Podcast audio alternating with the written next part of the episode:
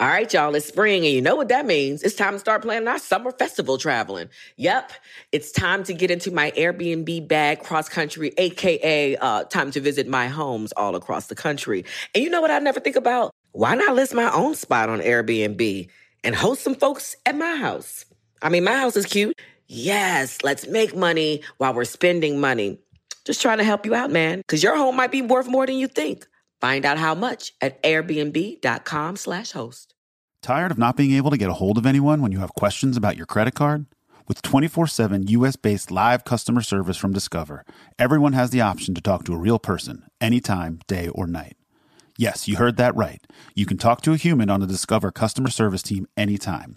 So the next time you have a question about your credit card, call 1 800 Discover to get the service you deserve. Limitations apply. See terms at discover.com slash credit card.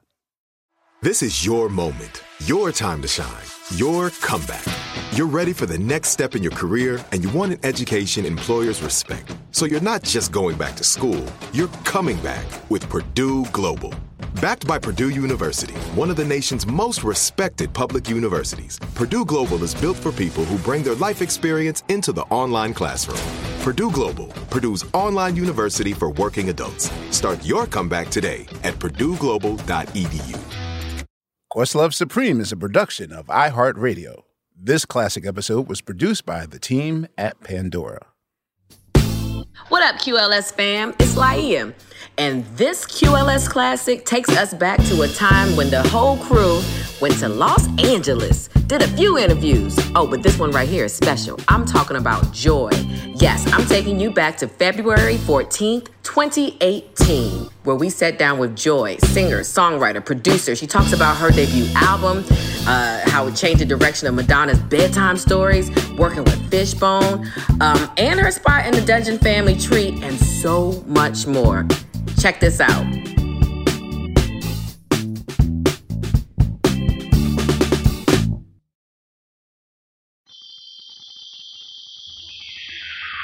Suprema, su, su, Suprema roll call. Suprema, su, su, Suprema roll call. Suprema, su, su, Suprema roll call. Suprema, su, su, Suprema roll call. Writer's block got me feeling pressure. Yeah. I'm going insane. Yeah. No joy, Frankie Beverly reference. Yeah. Or sunshine and rain. Roll call. Suprema, su, su, Suprema roll call. Suprema, su, su, Suprema roll call. Fonte's in the building. Yeah. Y'all know what I'm about. Yeah. I made a record with Joy yeah. in my house. Roll call. Suprema, su, su, Suprema roll call. Suprema, su, su, Suprema roll call. My name is Sugar. Oi, I'm your boy. oi, I bring you joy. oi. I bring you oh joy. Yeah. Suprema roll call. Suprema, su, su, Suprema roll call. Boss Bill is here. Yeah. I'm trying to find a rhyme, Yeah. but I'm gonna pass it to Laia. Yeah. Because I ran out of time. Suprema, su, su, Suprema roll call. Suprema, su, su, Suprema roll call. It's Laia. Yeah. And I'm a little nervous. Yeah. Motherfucking Joy. My first real girl crush. Roll call. Suprema. It don't matter. It was true. Suprema roll call. Suprema. Su, su, Suprema roll call. Sometimes they call me kitty. Yeah. Sometimes they call me pussy. Yeah. Sometimes they call me sugar. Yeah. But today I'm gonna be joy. I was praying you rhyme Suprema roll call. Suprema. Su, su, Suprema roll call. Suprema. Su, su, Suprema roll call. Suprema. Su, su, Suprema roll call. Ah, Boy, Thank God that's over. Freestyler I am now. I'm a little rusty on that. you know. I'm awful. You, yeah, you can tell it's been a minute. Ah, Uh, for Sorry. us. Black Dog got everybody looking bad. Yeah, exactly. Shit's funny, though. Yeah, you know. Ladies and gentlemen, welcome to another episode of Questlove Supreme. Uh, Questlove in the house. We got Team Supreme. Hello, people. Yeah. How's it going, uh, Fonte? Good, man. Have an apple. Ah. I was, I was about to say Happy New Year. and I was like, nah, that's totally wrong. I don't know, you know, when it's gonna air, but no, I'm good, man. Happy to be in LA. Yes, Black we, History Month. We have to Oh, say it'll be that in Black History Month. Something I think maybe I don't know. What it month might is be Black History Month. Might be March. Who knows? And yeah, we, we have to mention that we are broadcasting live from the illustrious uh, Westlake uh, Audio Recording Studios. Uh, house that the Kang built. The house that Michael Jackson, Thriller Money built this house. Yeah. We're, we're Kang. actually, if, you, if you've seen the Michael Jackson uh, Bad 25 documentary, we are. Oh, that's right. Yeah, this this is, is- we yeah. are literally in the spot where like him and Stevie and him Yeah, and duh. Saida Garrett and They said that's where he wrote the piano is where yeah, the piano, the girl is mine. Piano's behind us. Mm. I believe that Bruce Woodian built this this uh, kind of it looks like a pyramid esque looking. Uh, uh, what, what would you Steve call fill it this in. thing? Ain't just, just- What? What would you call this, Steve? You're, you're our engineer, It's, Steve. it's a stage. Yeah. okay. Well, I mean, you got to come with more colorful colloquialisms. it's, for- a, it's a nice stage. no, that's not helping, Steve. It's sort of like a booth, but sort of a. It's very unusual. Anyway, watch the bad twenty-five. It's an incredible stage, one of the best stages ever built. yeah. but it's kind of cool to be here because even uh, Well, Bad was recorded here, Yeah. among other things, and the uh, the Alanis Morissette album "Jagged Little Pill." Yeah. Wow. Hmm. Was Yeah. done here, among uh, I'm sure mil- millions of a other million things, other but- things. Uh, we have a special guest with us today. Um, I will say that I could probably name three people in history that uh, kind of faced the the the burden of being way before their time. Man, yeah. Uh, for Talk me, about it. you know, Sugi O's is one of those people. Betty Davis is definitely one of those people, and I feel as though our guest today uh, is definitely so ahead of her time because everything that she's ever d- done, other people have graciously walked through. Yoinked. Well, I mean, you know, I mean, it's, t- t- unfortunately in life, some people have to pave the, the, the red carpet or part the sea for other people to walk through effort, effortlessly and sometimes never get the credit for it. Somebody got to carry the machete. Exactly. Somebody So- got inspired those bedtime stories. Exactly. So the greatest machete carrier of all time, ladies and gentlemen, please welcome to the show, Joy Gilliam. Of course, I'm Supreme. Yeah. Thank you. Thank you. Good to be here with y'all. I'm really glad you're here. You know, we we've been for a, a long time crossing paths and touring with each other, but Mm-hmm. this this is the conversation I've been dying to have with you forever. Okay. Because you know I I have so many questions Mm-hmm. about your, your the path and the trail that you blazed and and the after effects of it. Okay. Yeah. Let's talk about it. Let's talk about it. Wait, so I feel like this is a police interrogation. so Joy, So you bought where the was bottle you in? at 11 a.m. you know you done fucked up, right? Same. You know you done That's one of my favorite. So where, where for our listeners that don't know? Yes. Uh, where where are you, where were you born? Where are you from? I was born in Nashville, Tennessee. Hey, Nashville. Mm-hmm. That is weird because I thought you were born in. I'm the king of assuming that our guests are born in certain places and find out wrong. Yeah. yeah. you think Atlanta? Got your whole little Karis One being narrative born in going on. Brooklyn and- And you're all around. Wait, you're not born in Atlanta? Where'd you think I was born? I thought you were born in Atlanta. Did you? That's not a hard. That's not bad though. A lot of people think I'm They from definitely Atlanta just adopted because I you. spent so much time there. But I I, was there guess for the whole 20 years. Tennessee kitty and ev- every Tennessee But reference Tennessee, you had. you know, I was always you know Tennessee Slim. All right, so you you rep your set. I well. rep my set, but I rep you know A Town Down also. But So- born and raised in Nashville, Tennessee. You're born in there. Mm-hmm. Okay. Um, so what was what was your childhood music environment like? Um, well, I uh, had a pretty intensive love affair with music early on. Um, my mama had albums. She had a friend that worked at a as a DJ or something. My mom had a bunch of hustles when I was growing up too. Uh, that made me feel like we were rich even though we weren't hindsight looking back we were absolutely not rich but my mom worked hard and i uh, felt i had you know things at my at my access and so my mom uh, had a dj friend that had a bunch of albums and stuff and i would go through those albums and listen to them and when i was really really little when my parents were still together my daddy listened to a lot of Johnny Guitar Watson and Yes. um, and my daddy played uh, pro ball when I was little, so we had a little, we, we- you know, young. Your father was on the Steelers, right? He was. Okay. Mm-hmm. He was quarterback. He was He's a still- legacy, right? Like a fam- like a grandfather too, or something. Well, and my granddaddy was a very uh, well respected uh, college football coach. He was. He's in the um, in the Hall of Fame, actually. when you were young, did you know that your dad was? Did you know who he was? Like, did you know y'all kind of had it good? Uh, well, yeah, uh, well, good, had it good is you know that's That's subjective. Relative. that's relative as a motherfucker. Um, I recognize. I knew that he was talented. I knew that people uh, respected him a lot. I knew that he had done some great things. Um, So you grew up in a football environment. I grew up in a football, a heavy football environment. So like s weekends were like holidays and Um, but, but I, my family is very woman heavy also. But the men in my family, uh, a lot of them uh, played football, worked in football. Um, so it was just you know the women embraced it as well. But I, I didn't have to be all up in it if I didn't want to be. But it was deeply entrenched in the culture of me growing up, particularly HBCU football, because my grandfather was coach at Tennessee State okay. um, and my dad was you know a star player at, at Tennessee State as well. So the Gilliam, the name the held weight, uh, holy. yeah, the weight of the Gilliam name at Tennessee State was like a, you know, it's a lot of weight. That meant something. Yeah, it meant something. Did you back go then. after them? I mean, I, I went there for a hot second. For a hot second, I went to Tennessee State a whole semester. wow. you didn't even get your books out of the bookstore. did you?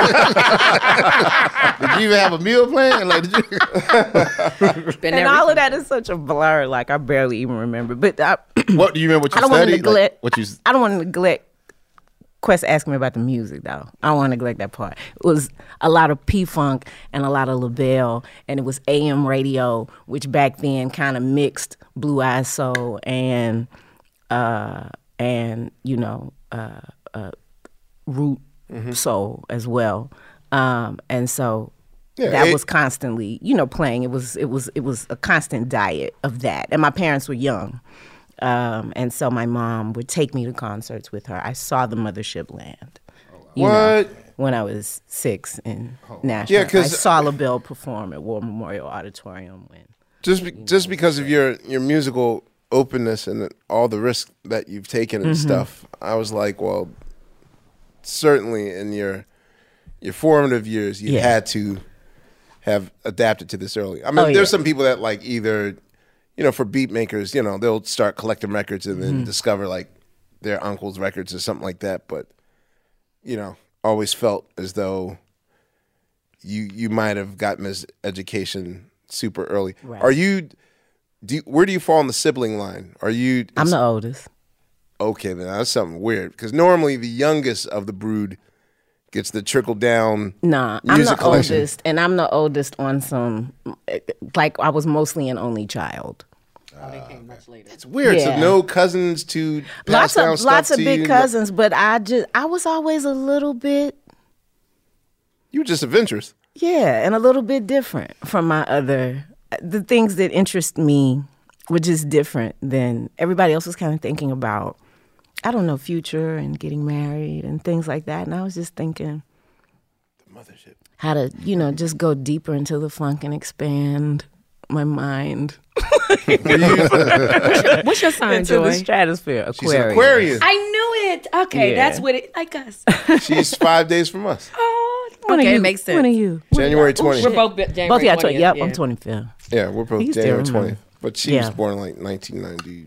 Oh yeah, I could tell. Yeah, yeah, honey. Yeah, the muscles She was the tight. one when the pendulum vibe came out. I Just a told her all little about bit it. older than Keefy. right? You just a little bit older than my baby. Wait a minute. Yeah. Okay. you know. But um. That's lies, Joy. Yeah. But we'll just, you know, We'll go with it we'll today. play. Let's go. but with yeah, I just was a little bit different from my cousins, but still not a not a not a not a secluded or introverted or weirdo kid per se. Uh, Well, But I was in gonna my say, were you mind, all the- were you the it was black some sheep other of the shit. family? Absolutely.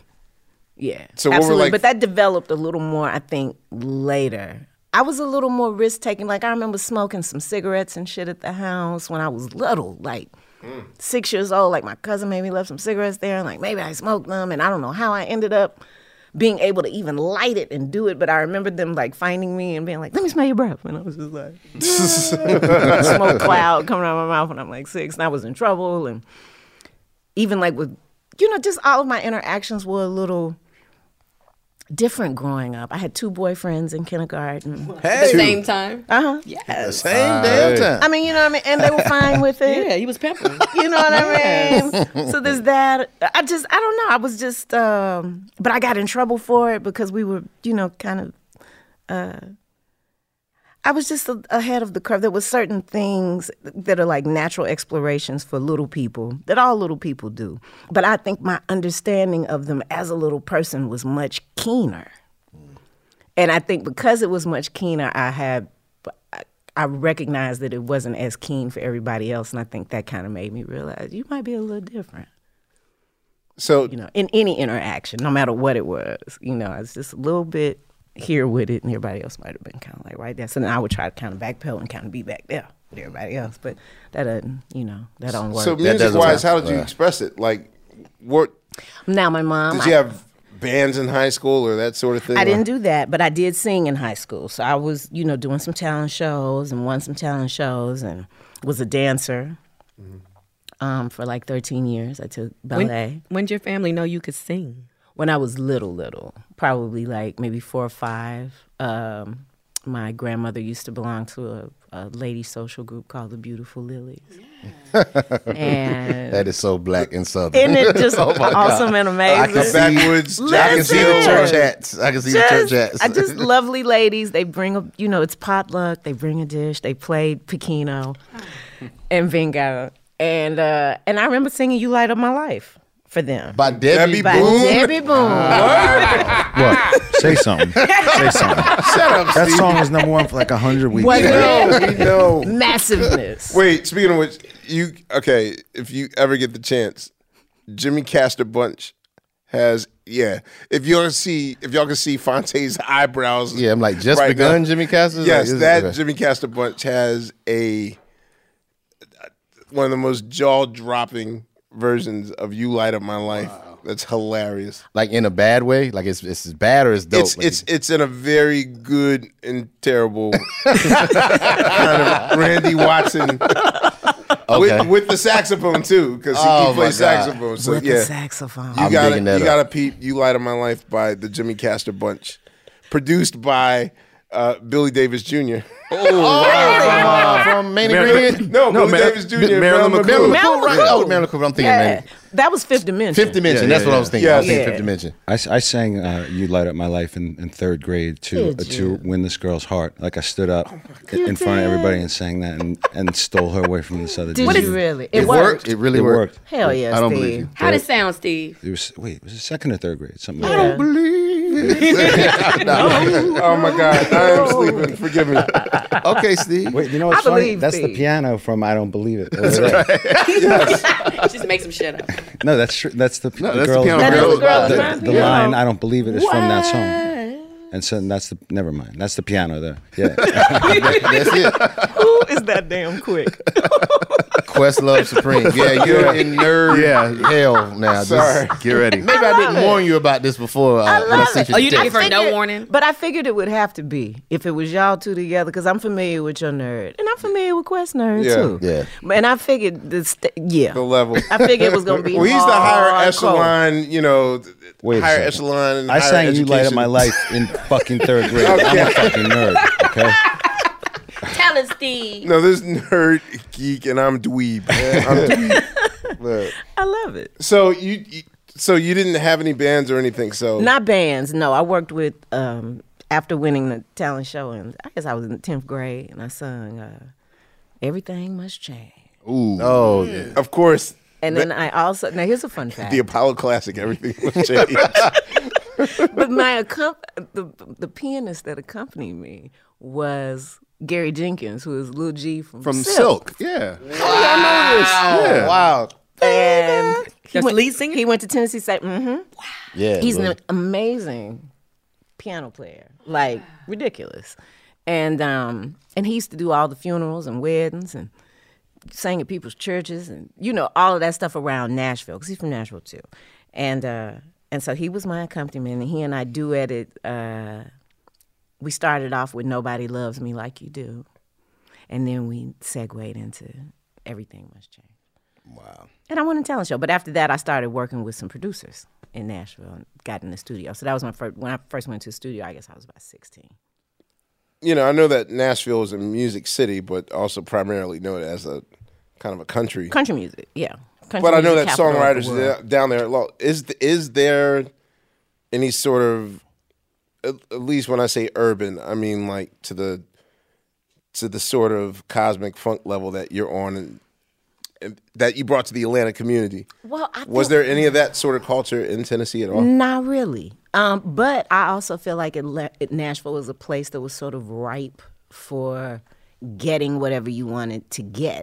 There were things, lots and lots of, lots and lots of, of, of cultural diversity that came, artistic cultural diversity that came through Nashville back then. So my mom, because I was, you know, a dancer and I enjoyed theater and I sang and stuff, my mom always had me very plugged into all the stuff that was happening in the city. So it's really more so a blend of all of what I was, you know, being exposed to at the time. Lots of theater, lots of dance, and lots of, you know, music by my choosing, by my own hand, and whatever was on AM radio at the time.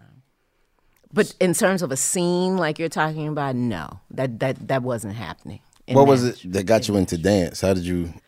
I just was always dancing and shit when I was little, and my mom put me in And that's- ballet. That's what mamas do. Yeah, That's what's and up. she also felt like I was a little clumsy when I was little, You? and uh, when I was very small, she thought I was clumsy, and so she wanted me to be graceful, and so she put me in ballet. That's what she said. Oh, She, didn't said- do the combo, the ballet, jazz, tap combo. I did that. That came later, but the root of it, it started with ballet. The jazz and all that came when she really saw that I had taken to the dance. Oh, okay. And so probably in about maybe third grade, I started taking like modern and jazz and tap and all of that. But from like little girl, like three years old, to like sixteen, I was like ballet with some jazz and tap and stuff, you know, mixed in. So when did you leave uh, Tennessee? I left Nashville. Uh, I guess technically I left when I went to Memphis State in '89, but I was still kind of coming back and forth because I also went to Tennessee State, like I said, for a semester. I guess I w- officially left Nashville probably in let's say '93 officially, '92, '93. Oh man! Oh wow! So it's But wait, that was the year you're. I'm, nah. It depends on if I was ninety 94. four. Pendlebar came out. I think it dropped in '94, but Sunshine and imagine you Rain worked on dropped it. in '93. I Yeah. think that's how that worked. I was working on it in '93. Okay. So um, so I moved to Atlanta like top of '93, and like by that summer, I was working on Pendulum Bob. so why? Well, I'm, I want to know why. What drew you to Atlanta? Why did Right you? now in '92, Dallas Austin came to Nashville, Okay. and he was working on at that time Holland Place Mobsters. yeah. Ah. Yeah, and so and TLC was just like bubbling, like just going kaboom. ABC was doing their thing and stuff, and so I ended up meeting him at a studio there, and we hit it off instantly. I told him I was a songwriter. I didn't say singer because I thought songwriter was just more. She's serious about her I'm shit. serious about my shit, right? and uh, and I played him some of my little songs, my little demo tape and shit. One of which was Narcissa Cutie Pie at the time, and um, some other stuff that was on there. And we just hit it off. And I knew that he was from Atlanta, and we stayed in touch. And he was like, "I'm really gonna be hitting you up so we can do some stuff." And I was kind of like, "Yeah, whatever." And um, and then I just knew that it was time for me to do something different and leave Nashville because I was just down there, kind of pillow to post, kind of hustling, feeling real out of place, having like all these, you know, grandiose ideas and dreams for myself, but knew that they weren't going to be realized in in Nashville. So I left. And me and my girlfriend went to Atlanta and uh, I kind of went down there with nothing and just never came back. Where was your first place in Atlanta? I'm just curious. I lived in a place called Peachtree Hills Mm. apartment. Well, that was my first place by myself. That was after I got my record deal. But me and the girlfriend that I moved down there with, and Martin Luther. I don't know if y'all. know him. Yeah, Martin. Seriously. Martin Luther. Amir, you know Martin Luther, I'm don't you? like, of course, you Yes, know of Martin course. Luther. Yes. and this other brother Trey Rab, and who was my boyfriend at the time, and then two other sisters. It was seven of us, and we lived in this apartment on Buford Highway. Yes, I know where it is. Temple Hallmark. Yes, I used to work at a strip club Yeah. on Buford Highway. Which, the uh, Gold Club. You know what? Highway That- strip That's on club? Piedmont. Oh, it's your Go How'd you Club's get to on work? Piedmont. Wait, a highway strip club? It's Well, called it's- they call Buford, it highway, Oh, but it's not really. It's a street. I was like, that, that's Yeah. called a truck stop. Like, not in Atlanta, honey. Blue Flame fucking across the with street from the truck stop though in Atlanta. Right? Hell yeah. Yeah, Flame is definitely still open. Go Club, of course not. It's it's a regular club, just regular at this point. Mm. Yeah, no, the But mob. Can I It's get no the longer. addre- addresses of those places? It's Atlanta, honey. Just step off the plane. But uh, we all lived together, yeah, in Temple Hallmark. So wow, seven. You know what? That's crazy. seven, yeah, that was at the top of '93. Wow. And so then, um, I remember breaking up with the guy that I was loving so at that time and feeling so heartbroken. And I was just like, this is the worst thing that could ever happen. I must be about to get a record deal. Because if this is the worst, the best thing that could happen would be that I would get a record deal. And probably like about a month, probably about a month later, I got a call from Dallas. And he asked me to come to the studio. And he was like, come write with me. Went over there, he played a few songs, uh, one of which would be Find Me, and one of which would be Sunshine and Rain. And um, I just wrote to him. And, and of course, I'm still there as a writer, not as a It's an artist. as an a artist singer, per yeah. se, a singer. You know, I'm still just kind of wanting to do that.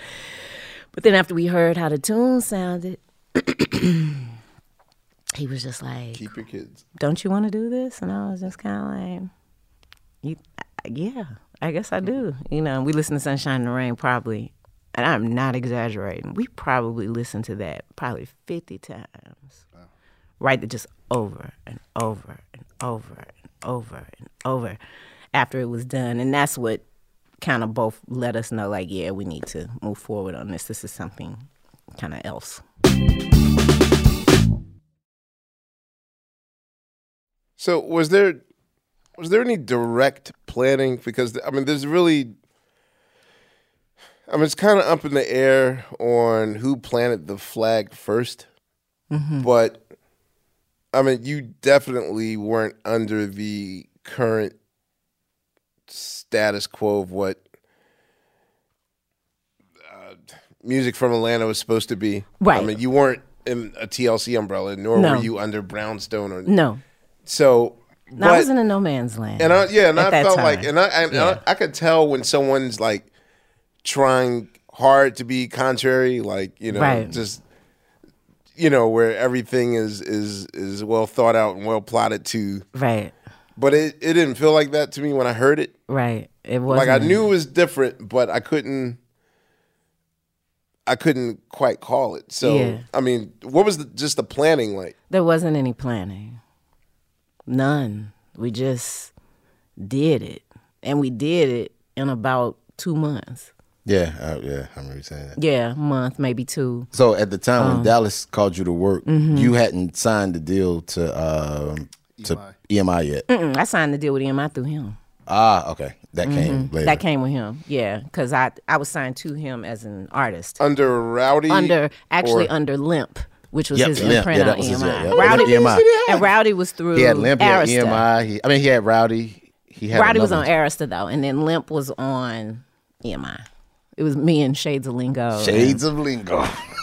that, that Joel Uh, maybe one Erickson other somebody, maybe one other person, but one other at. But yeah, we were the one, only ones that were at E EMI. But there was no plan. Like there was no. The only re- prerequisite that I had was I wanted live instruments.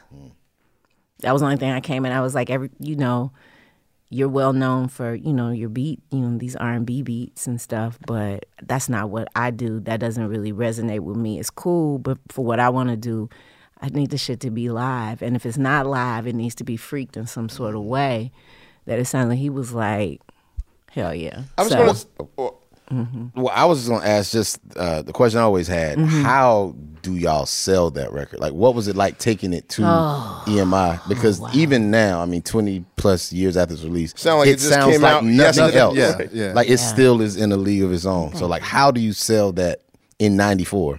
in 94 impossibly you know you could go at the meetings that i had at the labels everybody was like wow shit is fucking great how do we sell it Was it Gary? gary was Ah, there Gary. Gary Harris. yeah. Gary Harris was um I don't even remember damn, I don't even remember what department Gary worked in back then. A&R. Gary, yeah, Was Gary's the A&R? first cop. But Gary wasn't my, Dave Gossett was my A&R guy. Dave Gossett. Gossett. With the And- bullshit demos.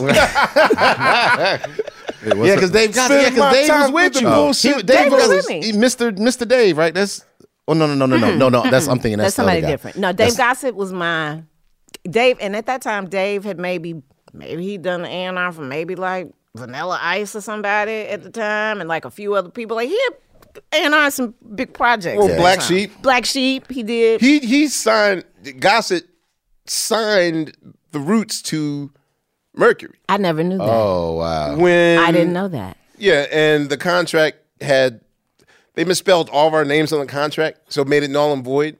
Wow. And in that seventy-two hour period That's how Geffen snatched it. that they were making a new contract for us, Geffen came at the last minute, like ching, and so we went to Geffen instead. Wow. And Dave Gossett never talked to me again. well, I lo- Dave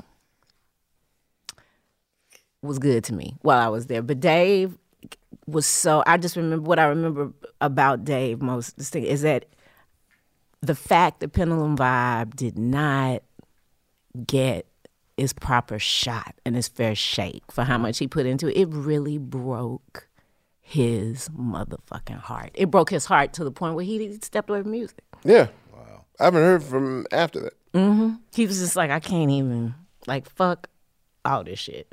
You know? Damn. Now, guys has just been chilling, living, you know, a cool civilian life, as I call it. You know, civilian life, you step away from this shit. but, um, and I love him to this day because he, he rode really hard for him. We were just kind of all, we didn't realize that there would be a machine to contend with. I know I didn't. I just thought that I'm doing some shit. I recognize that ain't nobody doing what I'm doing. What could be so hard about selling it? Like, isn't it?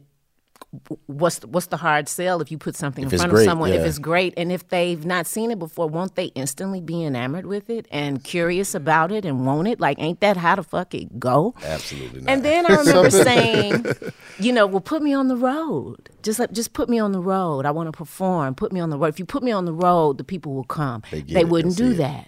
Ah, so they wouldn't give you tour support. They wouldn't give me tour support. They were like, no, we're going to really try to push the radio. And here we are in 1994. They're trying to push sunshine in the fucking rain. Up against Brownstone and yeah, and Come on. Black Girl. And I or whatever. remember You know very what? clearly them saying to me, too, if this was just a little bit more like what's the 411? That's what I was about to ask you. Who were the contemporaries at the It time? was Mary. Yeah, Mary, So yeah. so what's the 411 was like super huge and everybody fucking loved Well, it. Me included, loved that album. let me let me ask who because they always do this because usually like we'll come in on a monday and they'll be like all right sit on the couch guys um, i'm gonna play you some remixes just some ideas and see if you guys like it and then it'll be like 12 there's so many distortion and static remixes like 12 of them that never made it to the light of day so like who were they trying to match you with like oh let eric sermon remix your thing or let well, because Dallas was there, they weren't really doing a lot of that. They were just 'Cause he kind of had the magic touch because by he then. had the magic touch at that time. So they weren't really doing that. They were. He was really trying to push it from a standpoint of y'all got to trust me on this. Like we got to. Like I'm telling you, this is,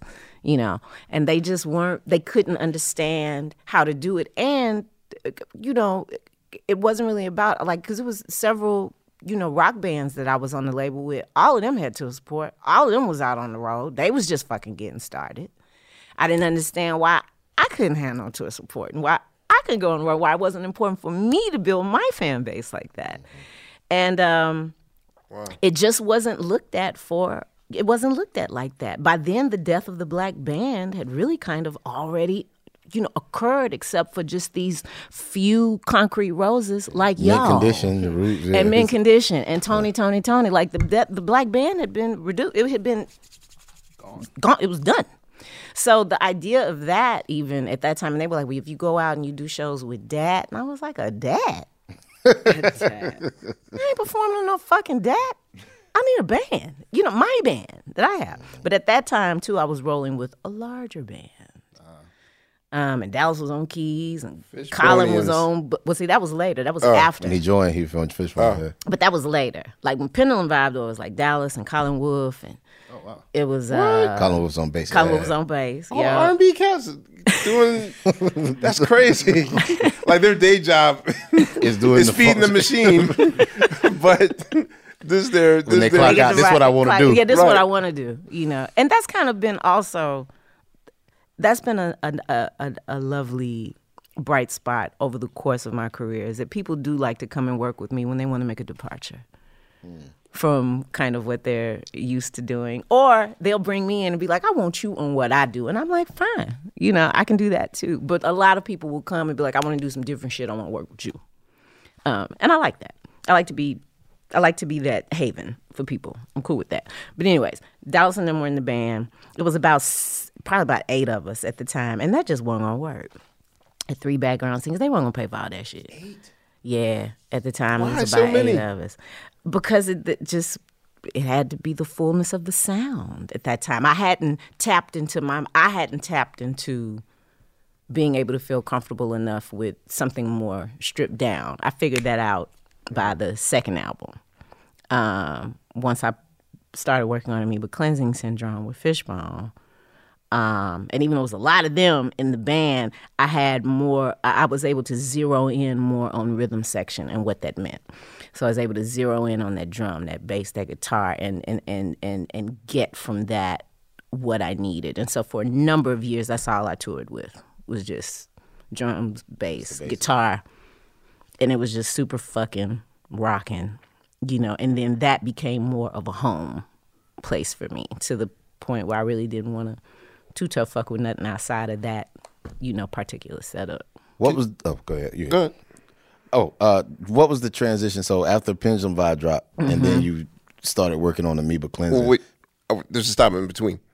I, I, We got to ask about freedom. Nerd oh battle. damn! Yeah, we Nerd didn't go battle. there. We tripping. We We also tripping. got to talk yeah. about the impact that uh, Pendulum Vibe had on a certain Yeah, woman Triple from- nerd And we're gonna get the from match too. Michigan. We're gonna get the match, but I Mega wanted to nerd get freedom battle. Um, first and then get the match. Okay, So, could you talk about the the, the freedom project? sure. Freedom um, came about um, from ap- apparently uh, uh, the people from from Panther, the film at the time. Uh, I guess maybe Polydor. It was it was poly, Polygram, polygram, polygram. polygram. I'm hella throwed it back with the Polydor. That's Polygram. James Brown. Right. Polygram heard Freedom on the Whole music when they were calling up to the studio to talk to Dallas. And when they heard it on the on the hold music, this is what I was told. This shit could be a fucking lie they heard it on it sounds really great is a story they heard it on the whole music and decided that they want that's what they wanted to use for the soundtrack and then they had this idea that they would um, you know a- bring in every black female artist that was working in r&b at the time It was like the female you will know. it was like the female you will was, know, right? Um, and geez, everybody was there. But when I got that call, um, that that's what they wanted to do, and that all those women were going to be on there, I just remember being like. Like this is incredible, you know. And then it was like breathing some more life into pendulum vibe. It was like a um, a good consolation for how heartbreaking it was, you know, for it to have not done what I thought it was gonna do and for it to not have been accepted the way I really thought that it would be accepted and stuff. And so it it, it shed another light for me on kind of what it means to have like critical acclaim because I didn't really understand that concept at the time either. But doing that let me know because then people the, the, the ladies that was a, a really uh, powerful experience because all those ladies you know that i met that day i still have you know a tremendous amount of respect for you know and they still have a tremendous amount of respect for me and some of them have gone on you know to ascend to you know crazy commercial successful heights but And it's never been another moment like that since with a group of black female singers. I don't female wise. Did they have a title for it? Or like a, like Black Men United was the You Will Know. Right. Oh, yeah, what, what was, the female version of it called? Ve- you know what it was? Various. Various artists. like we are the world. you be looking for that shit in No, iTunes. we on the world Lost was and Found. USA for Africa. USA for Africa, yeah. That should that say various artists. And then so I remember you telling me so the Sweet Honey and the Rock thing you got. Oh. Yeah, like I didn't I didn't even know. I thought it was your song. I didn't know it was a Sweet Honey and Rock. Oh, Yeah. another heartbreak. So yeah, that was that. Bless my little heart. Just, sister, just just baby, just out there trying to sing something. She ain't knowing nothing about no logistics going on, and she just getting pounded left and right. Um, so my album, so Pendulum Vibe opened up with "I'm Gonna Stand." I saw Sweet Honey. My mom took me to see Sweet Honey in the Rock at Fish Chapel when I was in seventh grade, and it changed my life. And I decided from that point professionally when I would do music, whatever whatever project I came out with first, Sweet Honey and the Rock, something by Sweet Honey and the Rock would be the first thing that I would have on my record. I would cover it in some way. So once I got once I, you know, got the deal and started making the album, I was like, I'm gonna put I'm gonna stand on this record. And I had it cleared, EMI cleared it for Pendulum. But again, hearing Polygram hearing the shit on the hold music, they're thinking they had no, they're just thinking it's mine.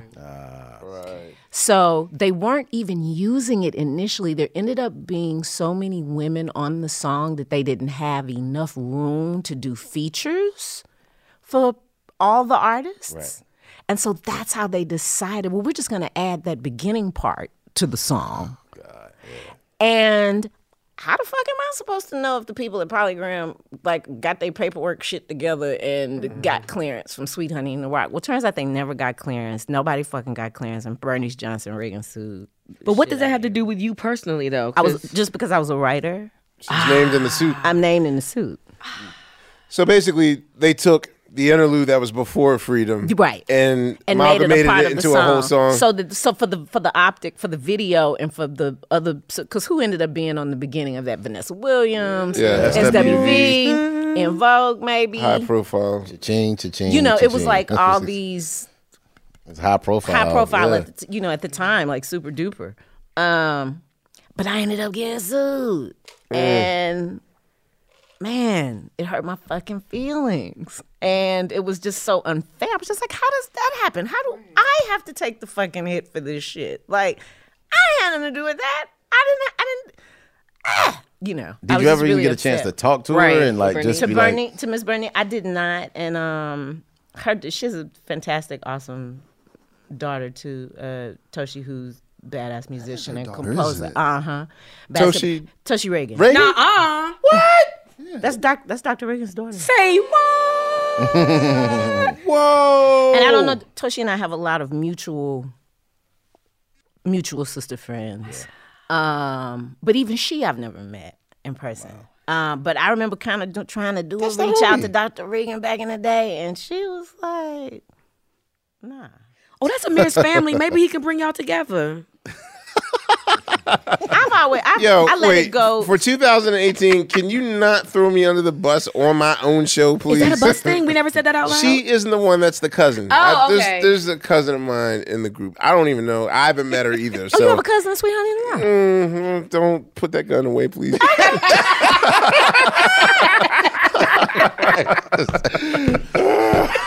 They're my face. um, But I just always figured that it would, you know, she got to know by now that that child didn't have nothing to do with that shit. I know she know, and I just, you know, I kind of charged it to the game. I was like, I know I'll be able to meet Dr. Reagan one day, and it'll be all good. wow. I'm Yeah. Oh, sorry that happened to you. Yeah, that was fucked up. All right,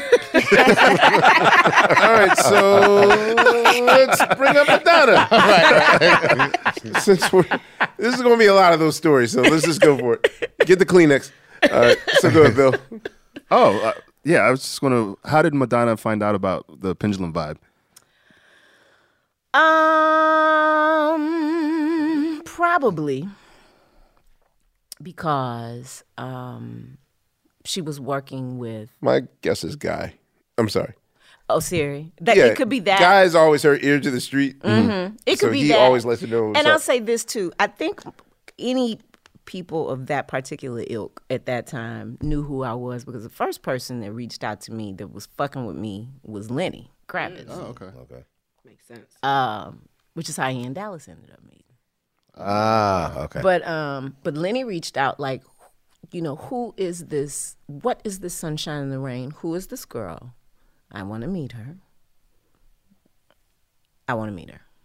You know, and he called record label, found me, invited me like out with he and his friends. And I just remember being like, well, fuck. Well, wait, weren't Yeah. y'all kind of Um, label mates?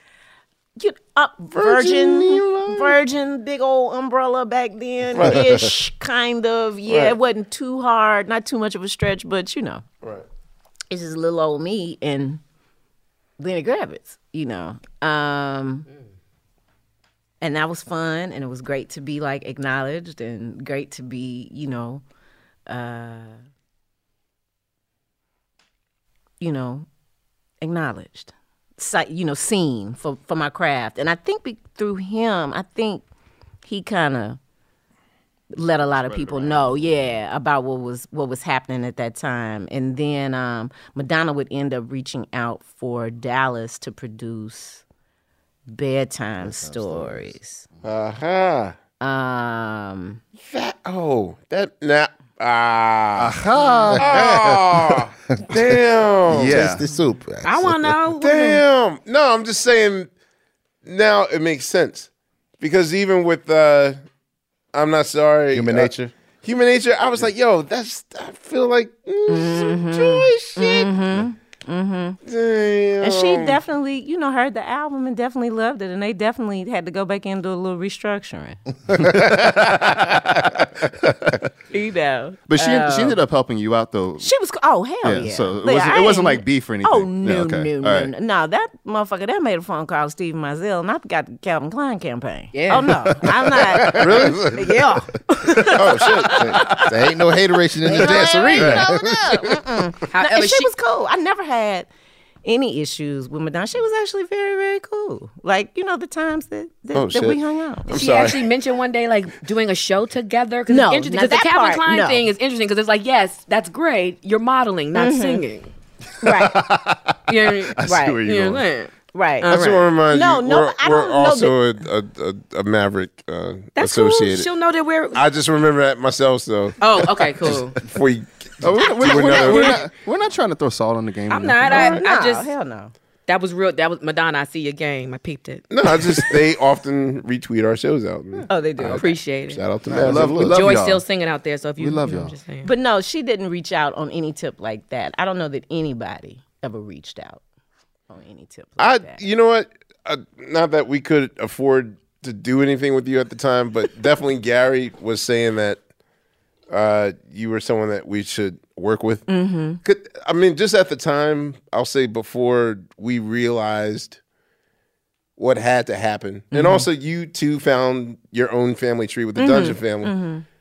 Like when you're alone, I realized that you need a group of people. You basically need five to seven people that do what you do and be in a community. So, well, I mean, I guess that's what you were basically Ish. doing with Fishbone with the next That- project. Yeah, I did more so with them, I think, than than yeah. Like I, d- I, d- I definitely did that with them. Um, and I would collaborate with DF, you know, and I would go on the road with them, not as Joy though.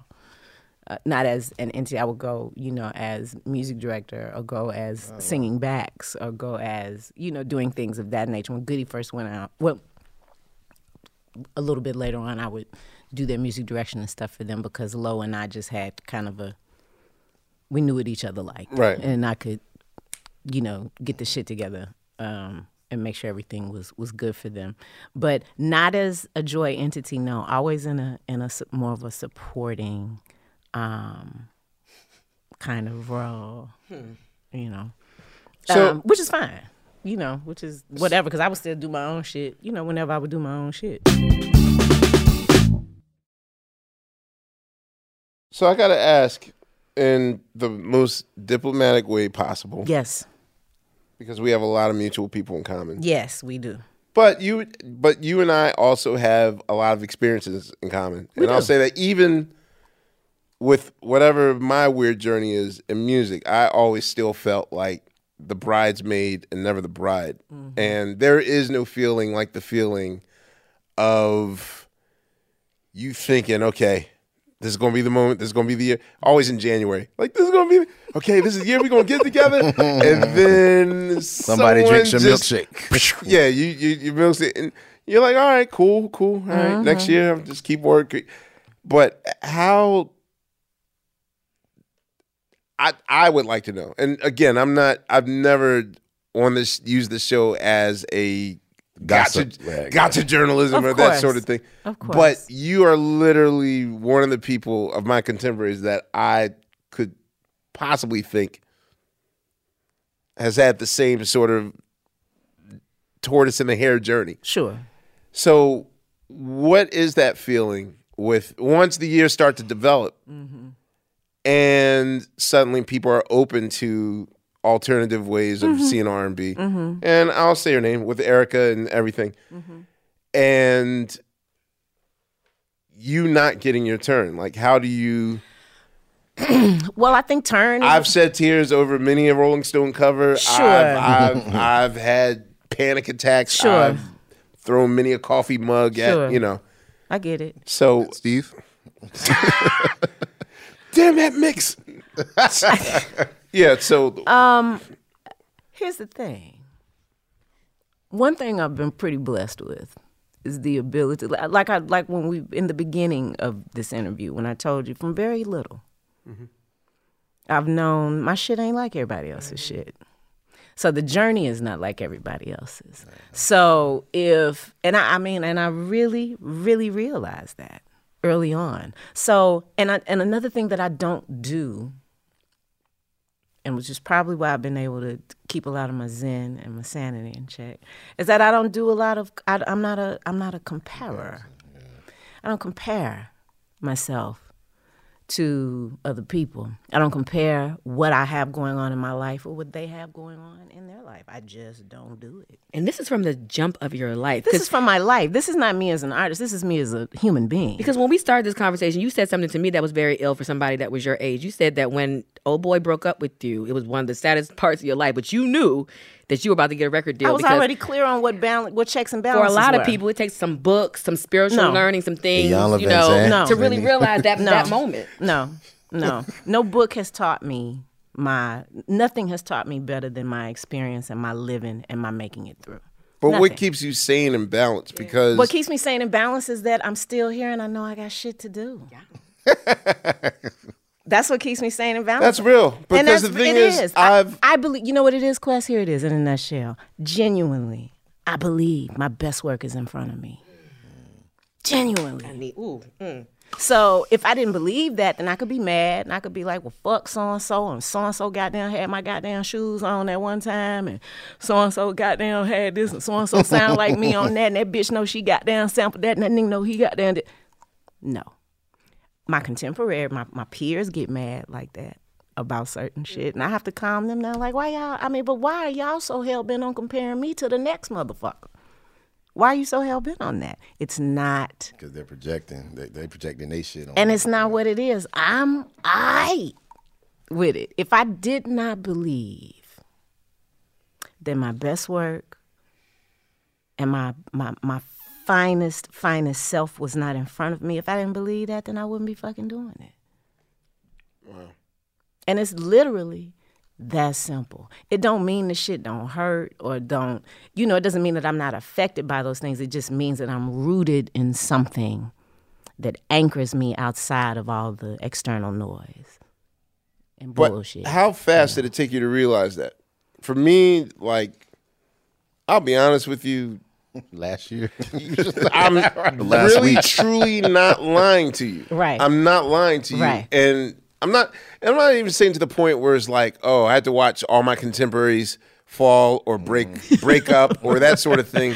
Right. But you know, even though like I still don't know where this place is, where it's like, okay, I get to write books and teach class and do a radio show Mm-hmm. Mhm. and but I definitely feel like I knew that my biggest fear starting in 1992 was whether or not I'd still be here in 1999. Like Mm. Yeah. that was like some super future shit. No, I feel you. And I'm not even talking about like 2005 or 2015 or Mm-hmm. even 2025. Mhm. But you know, I no four years is a rap career. Like I mean, that's it's rap. This is like high school. Like literally, you got four years to get your money, and then after that, it's kind of like, you know, But I, I think I came to the conclusion that if Tariq and I really got what we wished for, you know, along the way, you know, Mhm. whatever, like the, the Bentley or whatever, the Right, benches, the, right, right. We would have been assholes and dead. I would have been dead. Yeah, we would, we would have been assholes. I was and too dead. wild. Like inside of way Yeah. too way too free, way too wild. I would do because I I'm a creature of desire. I do what the fuck I want to do. So Goals. and because I'm that way, I would have just be- ain't no telling what the hell. Lionel Richie. He I says couldn't that. have, I couldn't have had yeah I couldn't have had it like that. It But had to mine have also sold like 100 million units. So Well, no, he I'll- did, but he was, but he was saying like he was saying like the question is like you know can you survive your success? That's the Mm-hmm. thing. Like you can whatever because whatever it is you're into, if it's girls, if it's dope, if it's whatever, Mhm. you gonna get all of that. That's when right. Dope, all the dope, all the hoes, all the cars, whatever it is That's you're right. into. So with success, the question becomes can you survive that Mhm. shit? And if you get it too early, you know that's why a lot of people don't. I think. hmm I agree. I would have. I, I definitely. I it, The road had to be temper. The, the, I just. I really look at it because now, where I am in my life now, uh, you know, shit. Some people be looking at me like a damn shaman. at this point. You know what I'm saying? And my friends who, uh, you know, do have to be under the lights, you know, all the time, um, you know, can find, you know, some comfort in being able to come and, and, and, and sit with me or talk to me and to, to, to get grounded, you know, in where they are. And, and to have and, to, and to, to, to, to to gain some clarity about where they are. So kind of what ended up happening as a result of all these experiences and me having to process and digest all these different things that have happened to me in career, things I've seen, whatever's really turned me into an A one fucking therapist without the doctorate. you know. But A one, like a fucking one, like Shit, really, really. I'll be calling you. I was about to say, I'm happy Please your door is do. open. Please you do. could not want to share that info. Please do. And um and that's put it in kind a of book where I could, but I it's, you can't touch everybody. Niggas don't read. yeah, it's a little different. it's a little different. Audiobook. For me. I need some. I need Yeah. a vision. I need something for the everyday man because that what you that's some. ma- Yeah, it's a major. little- it's, it's like a meta little- human the shit you're talking. Yeah, it's just, I, and that's and those are things that I'm, you know, those are journeys that I have to to to to to get suited up for with being able to put things into books and do things like that because my mi- I'm so like just come see me. Yeah, come see me and sit on my couch. bro. like, you know what I'm saying? Like fuck a book, fuck a seminar, fuck all of that. Okay, I This was is thinking about, everybody else, but I'll come over your house. It's Yeah, not a like- problem. Yeah, we- okay, we- like, I'm you're always in thinking LA. of everybody else. I'm, I'm Yeah, just like my We're sending light ear to your house, Drew. I need like I'm about the tears was about to yeah, because we about to finish our month for this week. It- it- so yeah, you got the month off. You about to go with and I'm therapy with Joy. And I'm quite a, you know, a, a, I'm, I'm, you know, consigliere. Nice. Come to Can I bring my medicine with me too? You can bring your She got her own medicine. And Oh I will have my own medicine, and you may bring your medicine. We'll share medicine as well. No, Joy. You're not I- supposed to share prescriptions. right. That's called drug Bill. abuse. I just want to do some drugs. We don't need I prescriptions want no to abuse more. drugs. so Joy. Yes, sir. Okay, so the the the tenure for the Tim Jerry's sweet badass song, the Fishbone period. Okay. Did I pronounce that right? You did. Oh, the tenure? Is that what you were saying? Or the ten the years? tenure during you talking about chim You chim. said chimichurri. Chim chim. Chimichurri. You talking about It's chim chim chim? chim's badass. Chim chim's badass. Chimichurri Oh, No, is I thought a it sausage was put on steak. chimichurri, Like the no, not not Mary Poppins. Chim- Yeah, I was thinking Oh, of that. You thinking the Method Man? Chim chimney, chim chimney, chim chimney. Freak the flow and freak. Wait a minute, Method Man was quoting Mary Poppins. Yes, Oh he my was. God. Yes, he Jim was. Jiminy, Jim Jim Jerry. Nigga, I didn't watch Mary Poppins. You, You never seen Mary Poppins? you were never I ain't 12 never seen times Mary seen it. Poppins either, but I knew What? that part. You're really gonna love it. if It you really watch is good. It. Yeah, you'll like Oh, it. y'all Especially think I now. plan on watching No, you Mary do. Poppins in the next? Nigga, you watch all of Friends. Yeah, you better watch Mary Poppins. Dude, I had nothing to do. I was in Maui alone. You could have watched Mary Poppins, One but you of the- watched Friends instead. Hurry up before they do But the you black know version. what? Oh. The randomness and it of would have it. been over sooner. the randomness of it. You're gonna check it out one time late night. You totally are. You're gonna right. be like, all right, y'all, I watch Mary. I will watch Mary Poppins. Yeah. Thank you. Anyway, Dick Van pronounce Dyke. this fishbone album. for me. Chim Chim Chim's Chim's badass badass revenge. revenge. Y'all just looked at me like, nigga, you don't know what this is. no, no, no. I was just. I thought you were saying chimichurri because chimichurri sauce is like the sauce you put on steak. So I was like, nigga, you, this nigga talking about steak sauce? Like you hungry for real? I was like, Oh, nah. This ain't got no album called chimichurri Oh, sauce. so we we actually not many people. Well, not many people know. Uh, I think one third of of our third album, Illadelph Half Life, we recorded at DARP. That's when I And- met you. Yeah, and I was gonna say, um, how did how did you guys pull? Uh, uh, mm, I'm about to say Norwood, Uh, Angelo. Angelo, away from that goddamn Thurman machine. Well, actually, well, here's the deal. he he the practiced that Thurman- shit like seven hours a day. He did, and that it was newly discovered for him at the time. oh, you and think? it's still a part of like once it came and never left. Now that's still a part of the Fishbone show. but he's you know masterful with that motherfucker. Like, you know, Oh, yeah, now, but back in '97, he wouldn't answer questions like, uh, "Where's the Because he bathroom would at?" just be there like, "Mm." I was like, no, he loved it. He loved it so deep and hard. Um, So uh, just being in that chaotic environment, Mm-hmm. what was that like? wonderful. Oh, okay, you embraced that. I embraced it. it's Uh, I'm, my kind. I'm not of, good at chaos. my kind of freedom and, ca- and see, I am. I don't do well with order. Oh man, can do it with we order would've broke up because I after grew three up- weeks. I'm anal retentive. I'm Oh, disciplined. no. I follow the rules. Oh, no, no, no, no, Or you no. in love fucking with me? Uh, no, no, no, no. And might it's have not even Capricorn so much side. that I'm not following the rules. I just recognize that the rules, you know, I'm what I'm. I'm not going to yield so easily to someone else's control. Now I'm not going to be rambunctious or fucked up about it, but I will if I want to. Find some wiggle room. Find some wiggle room. I'm gonna have to make some, or else I can't be here. oh, It's like that. so I got to Jedi mind trick you. I got to be like, If she don't, Jedi Joy, mind baby, trick come you here one first. second. But- it's four in the morning. Talk to me for but- two hours while I'm trying to sleep. Come talk to me. But I'm also super respectful and super nurturing of other people's ways and how other people are.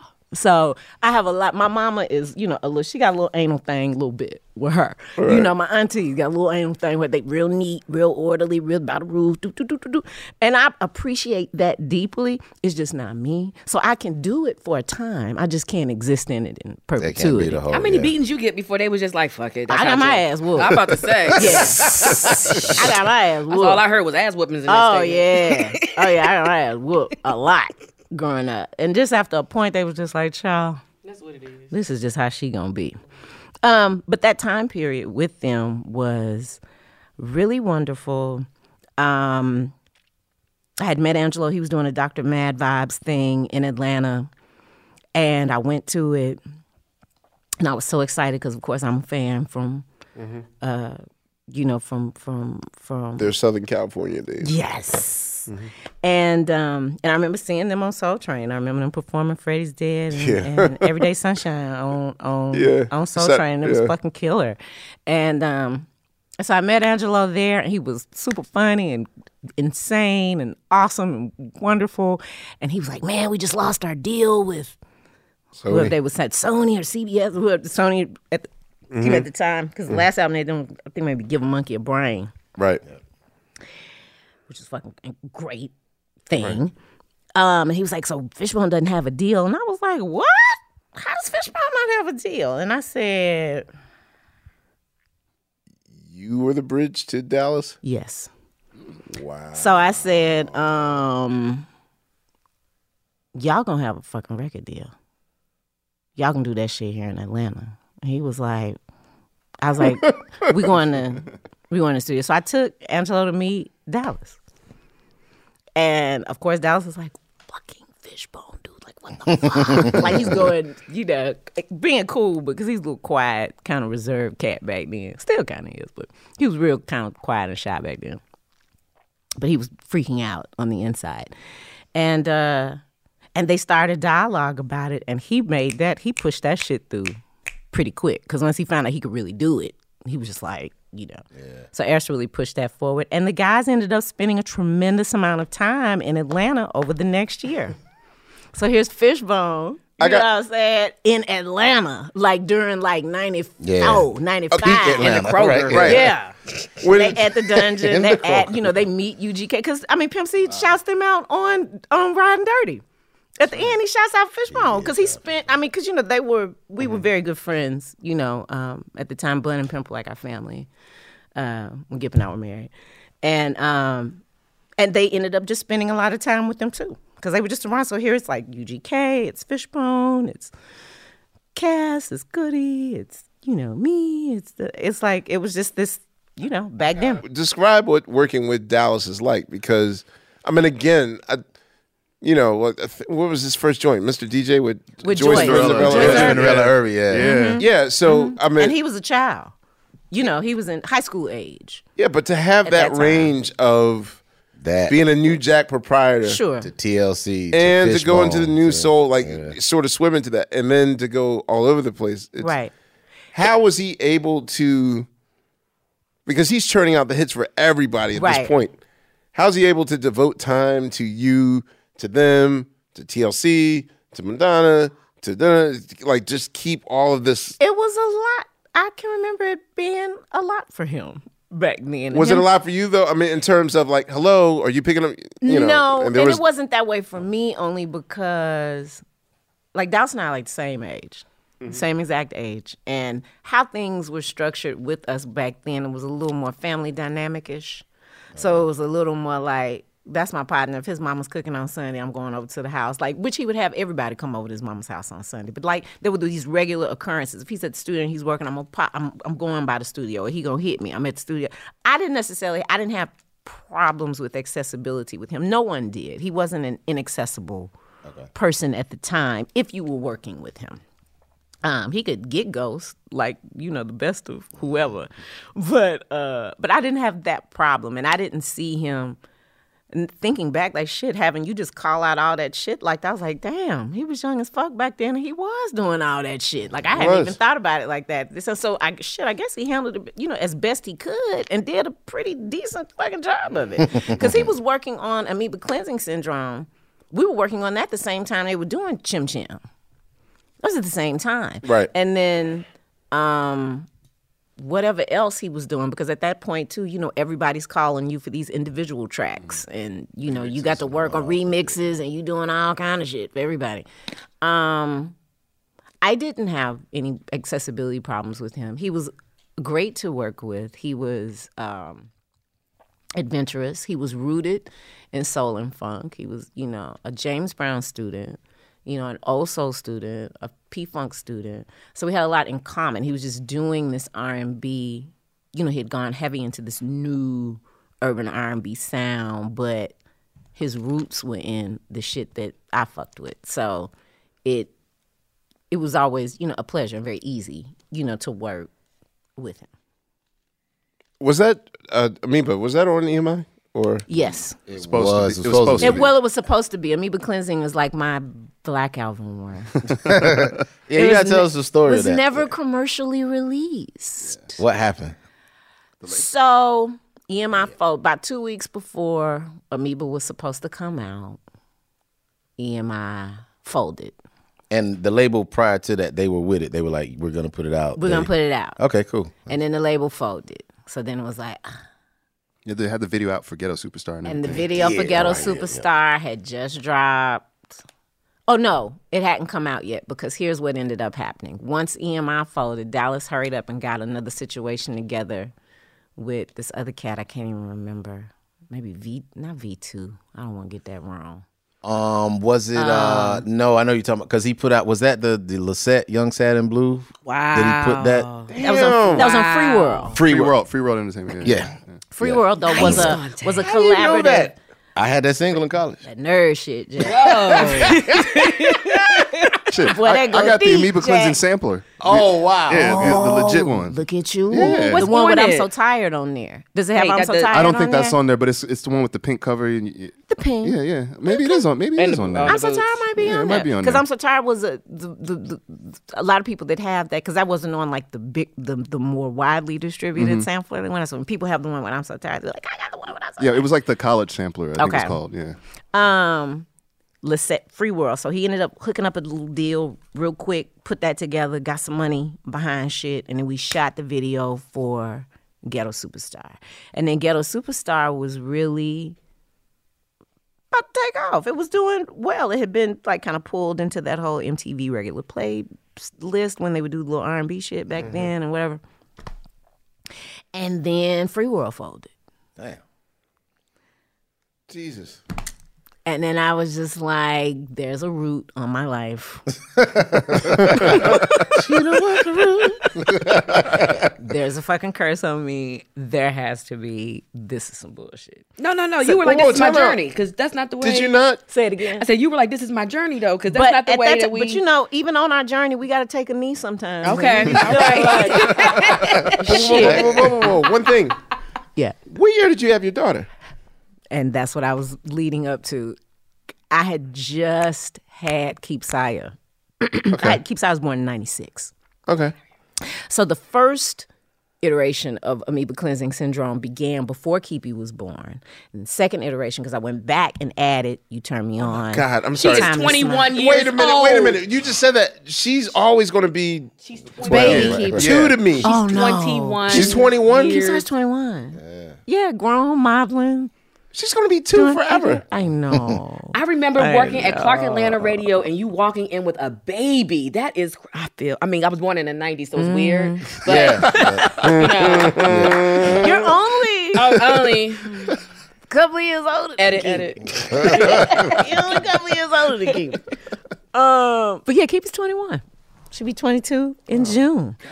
But um, so yeah, it, then I went back in and I added "You Turn Me On" LaBelle cover, "Time to Smile." Went back in and did something with Colin Wolf, um, and then I added "Ghetto Superstar." "Ghetto Superstar" came later. That was something I added to Amoeba Cleansing for them to be just on some. We don't have that one that we can Yeah. take the Just radio. need- just need that hit. We We just need, need that that, radio. one.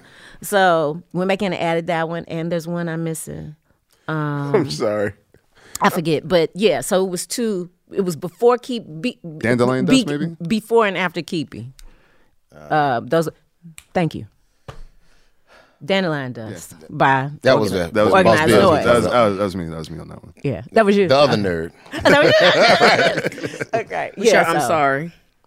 so the two, you know, it was before Keepy and after Keepy. Uh, amoeba cleansing syndrome so, took a while to come out. I started working on it in '95, and then it actually came out in uh, '97. Well, it didn't actually come out. I was finished with it in '97 as it was about to be released. Everything, all the plugs got pulled, so I just. After that, that's really what made me kind of go deeper into being more of the wind beneath other people's wings because it was a little too. I just I didn't know how much I had left in me to get kicked in my kicked in my chest like that, shotgun blasted in my chest like that. And then about for this music. another ghetto superstar to come out like six months later. Yeah, I was. I- I'm trying to get it out of my head because every time I hear the title, the other one comes in my head, and I'm trying to get it Yeah. Oh. out. You think? And when I tell you I don't like this motherfucking ass to this day, I'm so sorry. I'm so Oh, props. I'm hugging you right now. okay, I'm hugging you. I was right now. remember thinking like, is this how y'all gonna do it? It's just gonna be the black, like it's just gonna it's gonna be like this. we ain't even gonna hide it. We ain't gonna need We ain't gonna try. God, we just gone. And I remember, and it was always these situations where there was just enough what you're doing is legal for it to be okay and you can't like Right. sue nobody or do nothing. Yeah, you know yeah, what I'm yeah, saying? It's yeah. only the moral, like you just gonna that what you gonna do. You only have that, but you don't have like a legal leg to stand on and shit. So you just gotta be like, Shrug. Yeah. Wait, but we talked about Key, but we didn't talk about her her debut before she was even born and how that I felt like that was a whole history making moment on screen. Oh, you talking in, in D'Angelo's video? Yes. Well, the, That was her? That was. I mean, me. she was inside. Keep it was in my belly. She was in there. Okay, because I was about to say I thought that was Faith. No, that's daughter. Faith in China. Oh, okay. But Faith then- in China was a little thing, but I was pregnant. Yeah, Oh, that's in a right. bikini You and were. a sheer. You I were. remember. with the bikini sheer moment. It was a moment. Were you? At, did you, I have questions. Yes. Like, was the bikini? Did you say I'm going to do it, but I must be in my bikini? No, I came. I just came dressed to the video. Oh, That was just a regular Steve. It was a summer day. And no, it was you're gonna be. They want you to On be a in video. a video, and I was like, and I'm gonna okay. shut shit down, motherfucker. and I'm gonna wear this bikini with this shit dressing him. and this and what video was this? It was Lady. Lady. the lady, Lady. remix. Bump, bump. And I bet you nobody complained either. And that was Hmm. I also didn't the, complain. and that was the day I met Erica. Really? Wow, because she was in the She video was in the too. video too. That was Shit, before she anything was. of hers dropped. That was her first little That's crazy. first seeing, you know, first seeing her on the screen. And I, that was my, my first time meeting her and my first time meeting Faith that day too. And Faith was pregnant with little um with little CJ, at the time. That's crazy Mm-hmm. because then the time in between. What was the video? It was it Erica's video where you were in the car. I just have a visual of. I haven't been in any of Eric- in any of E's. videos. No, you know what? Who you thinking? I It was forgot. Coco? Who No, was she- it? you're thinking of not What you uh, talking uh, about? uh, Lucy Lucy Pearl. No, I wasn't thinking. couldn't be that. Because you're in Don't Mess with My Man, right? I am not in Don't Mess With Me. No, because Wait that's a still minute. Don. Wait, I'm in Without You and You. Those are the only two okay, videos I okay. did. Because, you know, my I came in at the Tail end. very end just to finish up award season and the tour. That was it. Uh, What was that optics. transition like? I feel like you're just the the fix eleventh it. hour. fix it. Real quick. Joy, go fix it. Right, Joy, you go, go- fix I'm it. a fixer. Yeah, it's like a fix. It's like some fixer shit. It really is. Um, fixer with no drama, like deliver and low key. Surprised you ain't end up in Flowetry. seriously. Nigga. Yo. Man, so- Yo, Remember when you- that is Yo, we your don't talk first about that. best of wisdom. Where's our jingle? We gotta play it. Damn, wasn't damn, understanding. damn. I'm sorry. I- Yeah, I'm sorry. I'm sorry. That was your first brilliant moment of comedy on the show. Oh my god! damn, it only took almost two years. I'm, s- no, that was pretty good. I'm was working on great. getting That better. was- No, that that was really was. I'm surprised. No, motherfucker, we'll get a phone call at the eleventh hour. You know, uh, that was I would. Have you, know had what? to say no to a few things? I've had to say low to a lot, no to a, a, a lot of things. Who did you say no? I, I can't do the project right now, or mm, I'm good. You know what? Like your weirdest offer, My weirdest offer. Spice Girls. No, Spice Girl. That would have been my- hilarious, though. What's my weirdest offer? Child, I don't even. I can't even. Mm, So much damn shit in my brain. I don't know. I, I don't know. You could ask me this probably in two hours, and I'd be like, "Child, it was that one." Da, da, da, da, da, da." but right, I, I I can't think of what my weirdest one would be. But I have to say, the stuff that the universe will shoot at me, um, the universe that it'll be tough, fucked up, kind of hard, kind of lessons and stuff, but it's not. It ain't nothing that I can't, you know, stand by, and it ain't nothing that I can't be like, well, you know, I'm always proud of the work. So anything that I've done, I'm still proud of the work you know my involvement in but i can't really i can't think right now of what the what i've turned down where i was like uh-uh probably because once i turn something down i'm through with that and i don't really think about that no more i don't i don't store that nowhere um but working with you know getting a call from ray it was cool because i was just like you know i'll be on the lips of my name will be on the lips of some you know some folks in a demographic that otherwise absolutely wouldn't know who i was so and he's the homie and he- But by this I point, was were so you happy shocked when that I- like, oh okay, or is it like, uh, whatever? Like, I mean, are you? I don't mean in a jaded, cynical way, uh-huh. and, a, and i mean but is this just like, eh, okay? it's a job it was a job like i looked at it like a job that i can do for now. Like that's what it looked like. It looked like this is a good temporary gig, And and, is I'm gonna that- do it. was and that how y'all- Is it weird playing them back? Because I, I fr- I also forgot that we toured uh, uh, during the Goody Mob period. We did. hmm Yeah, and also, so it's like I was pregnant then too. where you have I don't to know. sort of not, or you kind of have to. Is it weird laying in the cut and being a team member? I've been doing it for so long now. Like you have to remember, after amoeba cleansing syndrome, that really started me to being Mm-hmm. Scale- a little scale more back. to scale back. I wasn't so in pursuit of the the spotlight, and I just wanted to work. You know what I'm saying? So once I just got to that point, I was just like, I just want to work. So and I'm not so you know whatever. And, and, and I, I think for other people, it's far more weird than it is for me because people have these these notions of me and what they think I am and how they think I am and all this type of shit. And so then when they meet me, they're like, Yeah, I think people and What's two the biggest people one have y'all their think? notion of like what fame What or what being fame- a being what being a a successful musician successful is. musician is, yeah, right. like you can be a success and nobody know your Nobody fucking knows who name. the fuck you are. Yeah, like shit, you can be getting exactly. the checks and that's what I'm about. You know, I don't give a fuck about that other part of fame is not even controllable enough for me to want it. you know, like Proverbs it doesn't offer freedom. I'm too. I I I I I I, I live and die by my freedom, and fame doesn't offer a tremendous amount of freedom. It it has perks, but it doesn't. It, it's enslaving. Yeah, I was about to say, In it's the ways. exact opposite of yeah, freedom. it is, and so I don't. I ain't never been titillated by that particular part. I've only b- b- felt the. I, kn- I know that when you do good art, the fame tends to come with it. So if I had to endure the fame to produce the good art, then I would do it. But I that part of it, uh, uh so so me kind of stepping back and being like, well, I'll just do work with other people. That was a that wasn't a hard decision to make. That was like, a I want to work. B I just ain't. e- I'm tired of all that other part of shit anyway, and I'm just who the fuck I am, and I'm just gonna fucking be that and do that and raise my child. And Yeah, if you That's were it. famous, I think me and you couldn't have been sitting outside the Denny's or whatever, chilling. like we couldn't Right, have- we wouldn't have been able We to couldn't do have ever that. had that moment. It would have been something Exactly. totally different. Exactly. And see, I, I, I, I have to be able to sit outside of Denny's with my folks sometimes if I want to. you know what I'm saying? Like I have to be able to do that in this life. You miss Denny's Slight- Amir? Who? You miss Denny's? No. No, not at all. It just so happened. I I, live I don't by- even fuck with No, Denny's. no, I was Yeah, asking we him. If didn't he, eat I was just Denny's. Oh. saying in those moments because he's so it- it's opposite in that way. Like what you're talking Well, about that actually, freedom you my- might not have like that. Uh, outside of my illustrious apartment, about mm, twelve Oh, you- paces up. You got that fancy Denny's. I have the only the only Denny's in Manhattan, so I'm very familiar. It was like Yeah. a metaphor Okay. for life. But. I know, but then I love radio on parade sometimes. anyway,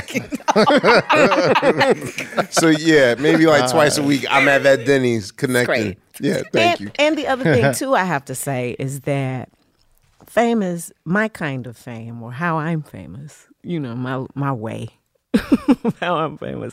It's um, it's different because people. I, I don't I don't deal with a lot of like foolishness and ridiculousness that other people like. People fuck with me because they Fuck with me. Not because other people fuck with you. no people that fuck with me fuck Ride with with me you. Exactly. you know and so i don't have like a fickle anybody that was my you know that came along as a supporter of what i do from pendulum vibe they still here you know i ain't lost no ain't nobody like i don't fuck with joy no more she whack or she don't do whatever i didn't like that other album and shit but no everybody still supports me stays down, goes up with me, and believes in my ability to continue to produce good work.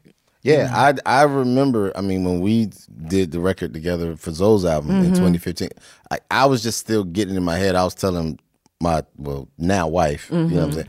I was like, Whoever. Joy is on the way to the house. Like you don't understand. Joy about to be in my house, dog. She was like, "What? What you?" Be? I'm like, "Yo, you don't understand? I met her when I was fucking 14, and now she at my house."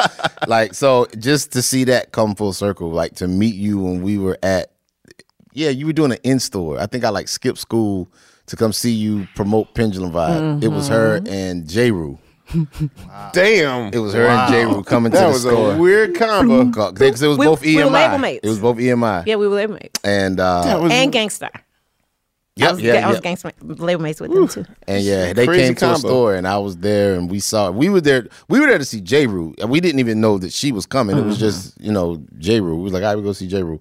So then Mm-hmm. She she, walked in. showed up, tall with like Who the is orange she? hair. It was like, who is that nigga? Who in the fuck is that? and so they gave us the sunshine and the rain tape. It was just the single Uh-huh. that was the. uh It was like the yellow, like orange. Uh-huh. kinda It was tape. yellow. Yeah. yeah, it was the yellow Mhm, tape. yellow and cassette. We was just like, all right, what is this? We're like, all right, well, I check it out, and we took it home, and it had the same. It had the song on one side, and it had And the instrument on the other. And we used to freestyle to the instrument. yo, yo, that was it. I was like, Dog, yo, we used to, yo, that instrumental man. That's what the guys from DF said when I met them. We were sitting in the dungeon freestyling the yo shit. When I came into the studio, they were like, "That's the Sunshine and Rain girl. We've been, been freestyling over your shit." wow. I was like, "Really? Hi Dog. guys." Yeah, man. Yo. So yeah, that But was to yeah. go from there to actually be able to sit and co-write and produce a record with Joy. Like, And that that's- was a great experience. So I Thank enjoyed. you. I Thank you. enjoyed working with she Joy sat on like in my crib, like we was just in my crib.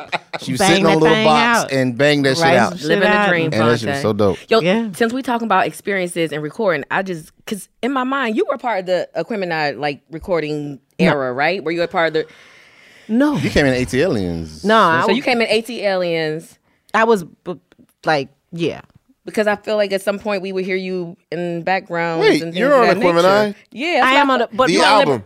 But before, I guess I'm saying uh, before that. I guess that's what I was saying. She's You're on asking, are ATLNs. you asking specifically about Aquemini? Is that what you asking? I'm asking about specifically that, just that time period in Yeah. Atlanta. Oh, yeah, absolutely. And, that feeling. Oh, yeah, yeah, yeah. I was there. Yeah, and it, it, like from an outsider, it just looked like another world of heaven. I guess based on the players in that whole situation, Mhm. and I was just curious from your perspective because again, that's per- that's perception. Mm-hmm. But what was it really like, like during that time in Atlanta, amongst from There was a renaissance happening. Yeah, that's what I'm saying. You know, Yeah. at that time.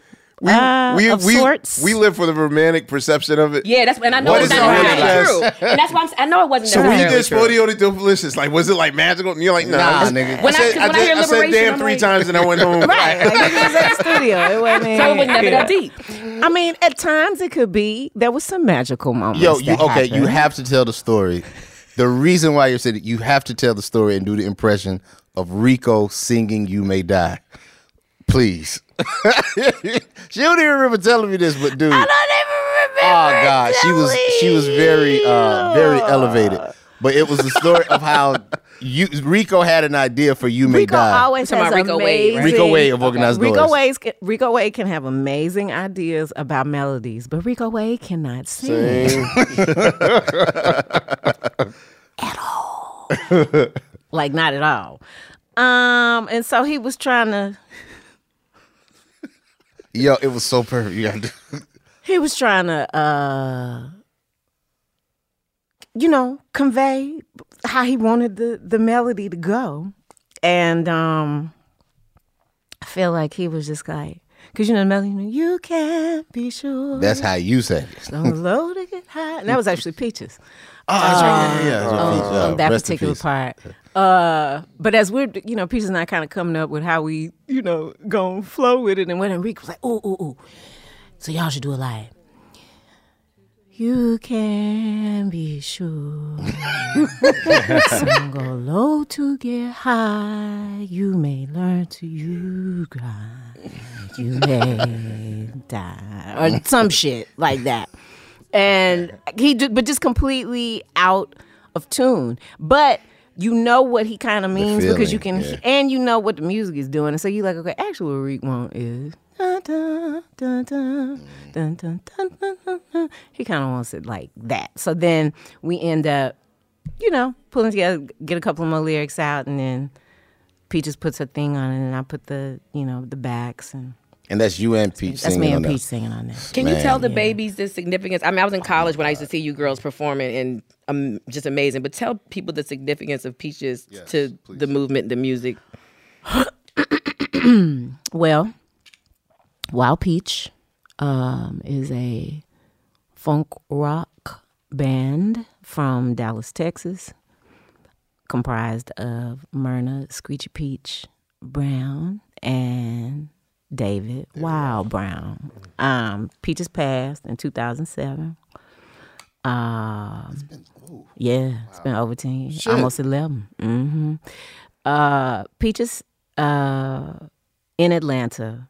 Um, and it was interesting because I met Peaches around the same time that I met Fishbone um, through the the rock uh, lockdown scene because it was a, a thrive. People don't know that Atlanta had a cool ass black rock scene happening in the early '90s. Um, there were lots of different bands, Naked Truth and Wild Peach and Voodoo Einstein and Follow for Now and uh, Mobius Trip and Lovejoy and it was a lot of bands. And because what I did live, even though I was classified as R and B, uh, what I did live translated as something more like funk rock.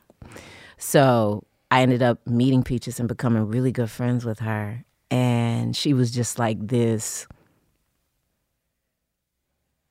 she has she was this this incredible performer, incredible writer, incredible vocalist. Um and it happened to be that we bought out really good shit in each other. And um and we worked really well together. So we started just lacing, you know, people's backs. And in particular what with the guys in the DF because I ended up introducing them to introducing Dave and and and, and Peaches to to DF. Really? Yeah. Wow. I didn't know that. Yeah. Wow. I I You t- are a She's the bridge. bridge. I'm the You kind are- of- yeah, yeah. I am the bridge. The- Shit. Yeah. You to- building movements out this for woman. sure. Absolutely. You know. Um. And so that's how they ended up linking up, and from the initial, you know, like it started off with Peaches singing backgrounds with um with me and with um, a couple other sisters that would kind of interchange out. Uh, later on, um, Keisha Jackson would come in and she would end up being um, a staple there as well later. Um, but it was Peaches and I in the beginning. And um, that blend and those vocal, just all that shit was killer. But Peaches was, you know, on the ground level from the building of things. And I bought her with me. And once she was, you know, got in there and then they were able to check out, you know, the band for themselves and stuff, then everybody just, you know, they started loving them too. But they had already been doing their Wild Peach thing on the scene in Atlanta. And they had had like a major record deal or something. It didn't, you know, one of those things where they damn sure didn't know what to do with Peaches there back then. damn sure didn't. Um, Did they already release anything locally? they didn't. Um, But they um, would do shows and they have these incredible ass songs that people still. And I think Wow is going to do a full release of a. I think he's working on something pretty special, I think, for her um, and for them. Um, because the, the what they brought to the table um, freed all of us up because they were also a little bit older than us.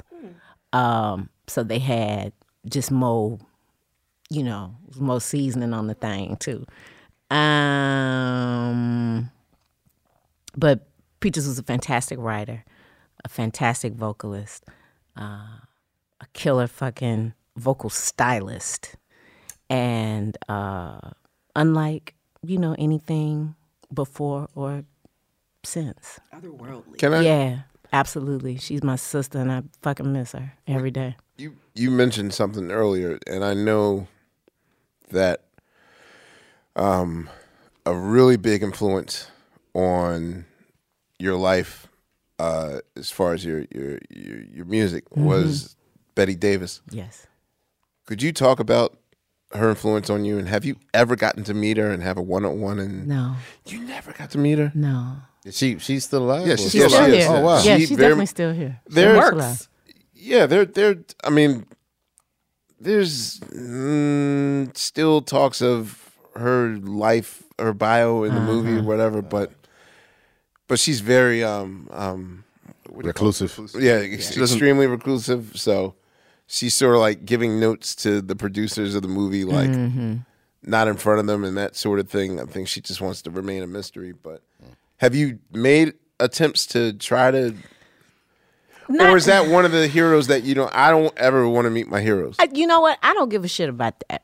about the meeting of heroes and things like that. So you would never like to have a sit down with her and just I would. And that's what I'm saying. I don't care. I don't have any like, oh my God, that's my hero. And then you meet him and then you're And then you disappointed. fucked up, yeah. Nah, because I know people, life is fucking crazy. It takes people down through that. Any goddamn thing could happen. Like, Mm-hmm. for what I've created about you in my mind, that doesn't necessarily mean that that's how you're going to be. And that's fine. I ain't going to hold it against you. It ain't got shit to do with how badass that shit was that you created that influenced shit out of me. So, uh, wait, wait, wait. But yeah, I haven't talked to her. I would love to one day when the time is right, but I would never want to push that. I wouldn't want to, none of that. I would only want Miss Betty to do that if that's something she wanted to do. Because I know people have tried to get at Connect her. you to? And I like don't don't don't do that. Miss Betty just need to know I'm out here and that I ride for. her. That's quick it. quick backdrop for our listeners that don't know. Uh-huh. Um, Betty Davis, uh, ex-wife of, of Miles Davis, um, pretty much. I I guess you could say prototype. it was basically yeah, and and sort of what you've been describing as as you building the Atlanta scene. I mean, she She was a connector. she was a connector, A killer one. Yeah. She was extremely important in the funk direction that Sly took with There's a Ride Going On. Um, uh, actually, there's a tattoo on her ass that literally says that this ass invented Invented funk, fusion. yeah. Wow. so yeah, she was she was uh, very key to Miles's Bitches Brew uh, development and on the corner, and also with Herbie. Um, doing his funk stuff with the, the with headhunters and chameleons. So How many wives did Miles have? I'm just I'm trying to place her. four. She's not one that you probably would have seen because uh, people really only talk. It's mostly Cicely Tyson that people talk about that he was married to, and then maybe The one other who was The one- Yeah. Yeah. But people don't really talk about Betty because it was so quick. Okay. But she had a she had a singing career. Um kind of weird. Speaking of the Sly thing, Sly would be so notoriously late to these studio sessions that um Larry ended up taking over. yeah, that basically the Family Stone be chilling like this is during like the, the ride going on 71 Mm-hmm. Mhm. period that she just come around the studio and Sly be going for days and missing and that's basically how the Family Stone became her Because Greg Erico produced the first album, right? Yeah, okay. exactly. With I mean, but it's Jerry and Cynthia and and Freddie Stone, right, right. and the And- Pointer and- Sisters. yeah. Hell yeah. yeah, pretty much. and the- Sylvester. Oh, Yeah, you're on right. the album too. Yeah. But but you're sa- but I didn't know that particular piece. So it was because Sly would be so late and shit all the time, and Barry would come out and she just ended up getting tight with everybody, and they just Yeah. stopped playing for her. Like too. he'd be gone for three, four weeks. and Mm-hmm. Mhm. They, they'd be sitting, so they're just like, "All right, let's work on our own Okay. shit." So that's how that initial album came to be. Mm-hmm. Mhm. But yeah, like, what? Why did you gravitate towards? Did you feel the need to like maybe take the baton that she had and and and I didn't feel that until I found out about her. And I found out about her later in my life. I was already grown once I found out about her. Um, I found out about her when I was working on amoeba cleansing syndrome. Oh man, that makes sense. and Fishbone introduced me to her. Uh, Nor specifically Norwood, Fish, and JB. Okay. um, and they were just like, because you know we had been jamming together and doing shit together, and we've been on the road together and doing all this stuff, and and it was just like, have you are you familiar with Betty Davis? Have you heard her? And I was like, the actress, you know, at the time, and they're Right, like, right. Davis, like, nah, nah, nah, nah, huh? right? I'm like Kim Carnes. Um, they're like, no, Miles Davis's ex-wife, and I was just like, no, and they were like, hold up, and then they had. Because at that time, everybody still had like you know cassette, rare cassettes and shit that they Mhm. would like keep with them.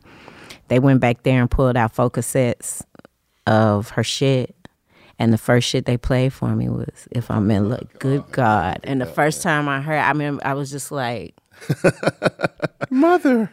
right, like seriously, like it was like a Right. like some missing link type shit. Because the only person I had really felt connected to like that from when I was really little was like Minnie Riperton's voice used to do me like that. It resonated. It had a thing with me. And then I had a very in depth relationship with Sade as a teenager. Oh man. musically. And We so there all were just did. these things that had, you know, like there were certain, but there was always something missing. There was nothing outside of like LaBelle and, and Funkadelic that spoke to like the guttural Mm-hmm. parts of me, but I didn't really, ha- and I love Tina Turner as well in a hardcore way. for sure, but I didn't have I didn't there was still something missing in terms I hadn't seen that other part of myself in anybody else. And when I or heard that part of myself in anybody else. And so when they let me hear that, I was just like Okay, so This Joy, is it. for all the new Betty Davis people, because now I'm in it, I'm in her. You got me. I'm. I, I wasn't familiar. Uh-huh. Give us a cheat sheet. What, what's the album that you think like? You start with the first one. Oh, just start. Just go. Self-title. Betty Okay, Davis. okay, Crank it up. okay. Start from there. Yeah, there's really just three. Well, now It's not- they do four. it four, Now yeah. four. So 'Cause I see Nasty Gal and I just want to go to it because it's just. ugh. That's okay, but uh, as Her her, first album words is go, indexed Go- on start with the different. first Start one. with the first one. Okay. Start with that one, and then go to um. the last album was she started dating uh Addicted to Love. Oh, Robert really? Palmer. Robert Palmer. Robert Palmer. Really? I didn't That know makes that. sense. Yeah, like yeah. Oh, she was dating Robert Palmer. Like Wait a in minute, the- but you said addicted to love. Well, that's why I was thinking of Robert Palmer. But yes, she started dating him uh eh, 78, 79. Okay. Okay. And he got her a deal on Island. Ah. and they made a record and then never released it. Okay. Ah, And a sucker like me like went to Bleecker Bob's put a few Benjamins on it on the acetate. Oh wow. And then it got like re-released Yeah, like yeah. two years later. I was like, But you're the original. of Yeah. that. Um, but that expanded me and opened me up in another kind of way, and I just felt instantly like, and I saw so much of myself in her and in her journey. Um, and I just, I it, it you know it changed me. It's one of those, you know, one of those moments in your life where it just Do you have any aspirations or hopes to at least be a part of her biopic or the telling of her story or Oh, I would love to. I would absolutely love to. I would absolutely. I would like somebody to do the shit before I get too goddamn old. still do them high kicks. While I still look That makes good.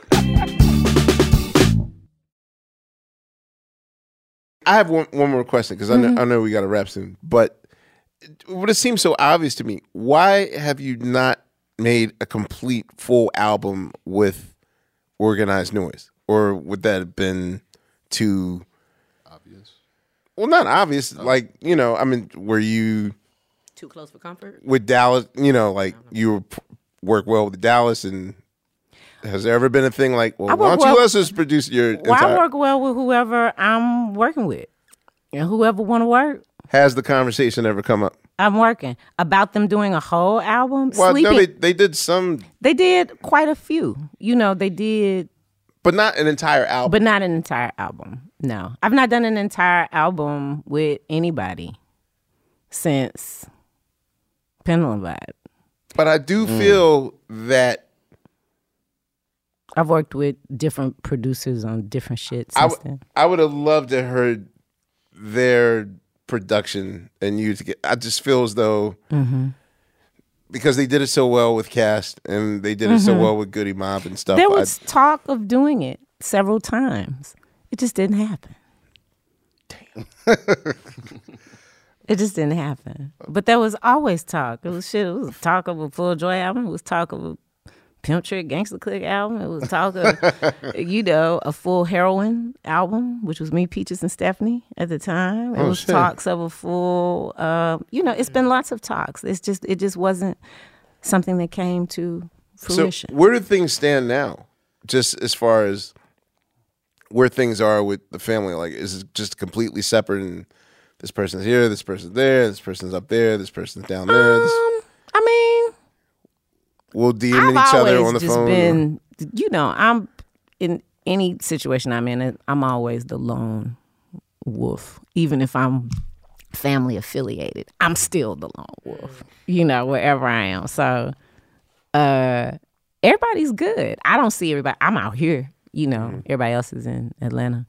Um, but uh, everything is fine with the you know like people are still cool people still work together people still talk people When- still yeah, check you in played on me each some, other When we last saw each other, you played me some sleepy stuff. Like when Ooh, is I he just putting about that shit out? yeah i don't know when sleepy's was gonna dope. put his uh stuff out but i think he is gonna do it fucking soon Hurry up. That was dope. yeah Oh Sleepy- man, you have to tell us about being a bang bang girl.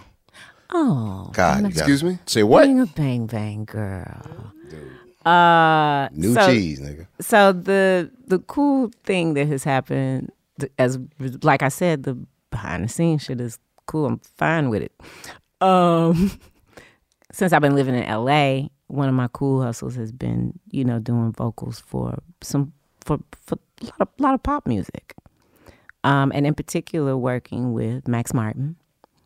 Um, I had received a call from uh, Naeem, who's the homie that I grew up with in Nashville, who asked me to put together uh, three ladies, uh, some LaBelle esque type vocals. Mm. Uh, and I said, okay. And I made a couple of phone calls to some ladies who I knew I could sing well with, and they were available at the time. And we went to a session. We were only supposed to do one song for Max Martin, and it was for something they were working on for Ariana Grande um, when we got there, and it turned out to be Bang Bang. And so we did that one, and we ended up doing like four more Bang songs. Bang Wait, by- I'm now yeah. thinking of- oh, oh, Jessie J- Jesse J. I was like Jesse, Jesse J and Ariana Grande and Nigga. That's okay. I, Oh, So wait a minute. No. She's singing vocal. But so wait. I a- did the vocal. I did back back and vocals. On it. So I've just been for the last few years. I've had some some pretty consistent work doing backs with Max Martin and with other producers, other pop producers. Are you are you cool with Saida Garrett? Y'all have some similar parallel situations. I know Saida's um, husband. Okay. Um, Eric. Yeah. I know- Eric. because I know Erica. Because she was married, used to be married to my, my good friend KP years ago. Oh, wow. KP Kwan? Kwan. Kwan Yeah, yeah. Franklin. Uh huh. But I've never met Miss Saida, and she's the shit. But I've never met her, and she's the fucking bomb. Man, y'all would, yeah, Um, y'all, Y'all would would- peas in a Y'all fucking get along pond. Sisters, famous Oh, triangles. very well. Yeah. yeah, and I respect all of her shit, and just she's just the shit. That's like she's the shit. Um, and maybe I have met her once, but it was just very in passing. It wasn't anything too in depth. But yeah, the Bang Bang girl, me and Tara Stinson and uh uh and Dombey. Oh my God. Uh, what? we Wait, were wait, wait. together. Mm-hmm. you naming the heavyweights? Yes. yeah. Yes. So the three of us have been doing for the past few years, and it's been it's been really cool. We haven't done anything in a, in a bit, but Makes me so happy that y'all are like working and but killing still, it. Mm-hmm. mhm. Yes. But we did, we've done a lot, and it led to other work. So it's like with us doing that for him and with that going so well, then it was like other people that were reaching out with shit, who those three girls? Da, da, da, da. And we just ended up calling ourselves the Bang Bang Girls because that was the first thing that we sung on together. And because Max was calling us that too. Oh. and bragging that he didn't want nobody but the Bang Bang Girls. to sing on his I uh, show. first sort of thought you were talking. but wait though, that's like a whole supergroup, Joy. Hold on. Well, it is, but you know, girl. I mean, we just gonna a- work a and get EP? them uh, E Can I- chicks like a- and do two songs. We, I mean, check us out individually. That's the check she talking about. That's why I fuck with Joy. Like, look, fuck all that other shit. Okay. Any uh, Check us out individually. Sorry, like- fan perspective. Uh, final fan questions, perspective. final questions, final questions. Final questions, I love those ladies. The, the Ray Ray intro. Yeah. Oh, The Ray Ray intro. yes. That's, well, I- that's- no, you have been a part of like two of the greatest intro albums, intro to albums ever. Yes. You May Yeah. Die and Ray Ray. Yeah. Thank you, thank you. Dude. Ray left me alone. He was working on that project. He just left me in the studio. said, was "Do like, whatever." Dude, can you write me something? I was like, I'm pay me my money. And what I said was, I'm- I love that shit. I was like, I'm gonna write you some. I'm gonna write you an intro song. I'm gonna write you an intro, some theme music. That's what I said. Like I, I got meow. I was like, I'm gonna give you something. It'll be your version. It's like okay. So he left me in there, and I wrote the Masterful. Oakland Rider, making money in LA. Yeah. Play that funky Y'all might know him as baseball. Raphael Yes, Sadiq, but uh, his name is Ray Ray. I mean, damn, Bill. We almost had a Joy Fonte duet, and then here come Boss Bill. Shit, everybody else being. You can kiss my entire black ass. Sorry. Had uh, he is so black. Blackity black black Oh black. my god! But yeah, that was one. I love. That's one of my favorite things I've I've done. It was very fun making it. It was, and he loved it. So I was glad that it. You know, glad I was able to. Was that Give him before, what he wa- wanted. Was that after or before y'all did I'm So Famous? After. That was after, okay. Yeah. All right, Yeah, I love that Myself. was after. I've Thank told you. you. that, but I want to Yeah. confess it to the world. Thank you. Thank you. I love I'm so famous. Thank you. The whole yeah, Tennessee- Tennessee Slim is the yeah. bombers. Yeah. Dance with Yesterday is my Dance favorite with on- Yesterday, That's my nigga. favorite on that one. Thank you. Um, Thank you. Is there a new album It's coming? Lynn John. Ooh, yes. When? When? When? When? First single is January 21st. Oh, I mean, shit. January 25th. I'm sorry, my Oh. birthday. Uh-huh. Your I mean, your birthday. birthday, that's what I'm saying. That's Uh-huh. so what- so it's it's already out now. All right. Yes. That's what I'm. Yeah, It's, it's, that's- it's it's already out good. now. It's yeah, yeah. Yeah, it's What's- coming, what's- and I'm, what's I'm it gonna send called? it to you. What's Uh, it- The album is called Sir Rebecca Holy Love. Yeah, could you, I was is there- wondering what- why what's you the- changed your Twitter name. I was like, oh, must be new album title. is, that, is that is that like a Sasha Fierce type thing, or is there a story behind that? Well, you know, I'm Tennessee Slim. I'm Stock Okay, so that- Kitty. okay, okay. Um, So that's you just another know what I'm saying? alias. It's just another alias. Okay, cool. Sir Rebecca, Savage, Immortal, and Righteous. Rebecca Holy Love. Savage, immortal, and righteous. What what can you tell us about Rebecca? Rebecca is the, you know, um, a woman fully realized, stepping into her Christ head space. And um, fully realizing the the wrong, you know, the the not too much difference. Uh, well, really, almost well the, the duality of things. That's what she. She's a woman who realizes the duality of things, and she's uh, forgiving and uh, accepting, and she's peaceful, and she uh, resists the confinements of constructs. And um, she'll get, I mean, she could also, you know, help you bury the body, but she can also, uh, she can also, you know, be your balm and soothe you. She can do that too. Looking forward to the new album. Thank you. It's called Is it- Stare is at it- Me. it's first of done? all. Is it all the way it's done? done? It's mastered. It's Ah, done. shit. Okay, I was hoping to Trying get, to in, get in on it. Yeah, I was like, damn. Independent. Is that absolutely? Fantastic. Mm-hmm. If we independent, got a cool little team. We just gonna keep. We're gonna take it one step at a time and just keep pushing that Joker You gonna tour with it? forward. I am gonna tour it. I need a booking agent. That's what I'm looking for now. I need somebody to book these shows. All right, from your mouth to the ears of The hardest working listeners. If God listens to a, a, a podcast, then Joy needs Yo, one. that should, Everyone be, took that it. should be our tag. Wait. Uh, Questlove Supreme, God's favorite podcast. yes, there you go. That's it. But I'm excited, and uh, I'm excited about the work I produced. Um, well, hands on, I produced. I say four of them. Oh, nice. And um, and I work with Brooke DeLoe. Oh, Yes. this I'm. Oh, it's gonna be, it's gonna be good. so good. Ooh, Y'all, oh. I mean, goddamn, y'all didn't respond like that when I said I did my first song. But we didn't ex- we didn't expect We to did- hear Brooks' name. Damn, that was coming up. Christmas. That's Yeah. Christmas. Yeah. Oh, I'm ready. I mean, Yeah. No, we were Nah. literally just talking about this before you got here Yeah. about how like you know artists. Of, I mean, not to say J. older Davy got artists. shafted. Well, yeah, how J. that Davy got too. shafted, and Uh-huh. also just how like artists that are you know of the older generation, how they need to work with like the new jacks that Mm-hmm. grew up listening to them. You know what I'm saying? Like they need that, and you don't you don't really see too much of that now. You Mm-hmm. know what I mean? I mean, I think Oh, But Brooke is like half and half. He's one of them, and then he's not a. Like, he ain't that young. Well, he's they're- not that young, but but, they're he, like- he's not 40 either. Right, Like, yeah. but they're the they're the OGs of the younger badasses that are happening Exactly. now. Exactly. Right, they were right, around right. to see it. They weren't invited to participate. They're the necessarily. younger Right. OGs, and they're Yes. trailblazers and kick-ass fucking originals. Wait, you can- know, but can- I, I'm I'm excited. Brooke did a, an- an amazing job. It was fantastic working with Brooke, and he- Observational note: This is the first time in uh, all these episodes that I've seen Bill get genuinely excited about music coming out. Like you awakened something in him that has been Yay. dead for so long. That's I'm glad amazing. you're excited, Bill. Wow, I'm glad that's you're incredible excited. because he hates everything. I'm in, I'm and I'm I'm pleased with it. the album is you know it's fucking bumping. Can't wait for the show. I can't wait Thank for the you, show. It's bumping. It's bass heavy. It's mostly up tempo. Shit jamming. Mid tempo and up tempo, and it's a couple of you know slower ones on there Brooke, too. Brooks, our dude, man. Like Brooke damn. is a drumsmith and a and a and a, and a hardcore tech nerd. Yes, he is. And for those of those Yeah. listening that don't know who Brooke is, he produced uh, Miguel's Adore, right? Yes, he did. And some Did he other. do Adorn? He did Adorn? I think so. Well, he was it was part of the Grammy performance. At Oh, okay, least. okay, okay, At least. But he did Yeah, he's, produce a couple of them on Miguel's, and he was his Yeah. music director. Yeah, he was, Yeah, yeah, yeah, he was yeah, his yeah. MD, yeah. Yeah. But dude's badass. but yeah, he's so. just a ridiculous tunesmith. and and it really helped me uh, get my drums together. Yeah. 'Cause I'm, I'm fine. with My my beats be fine, but I, I needed help getting them like chunkier, like the sonics of them, getting them wide and full. He really helped me do Wait, that. you're saying that you take long, tedious drum solos on stage?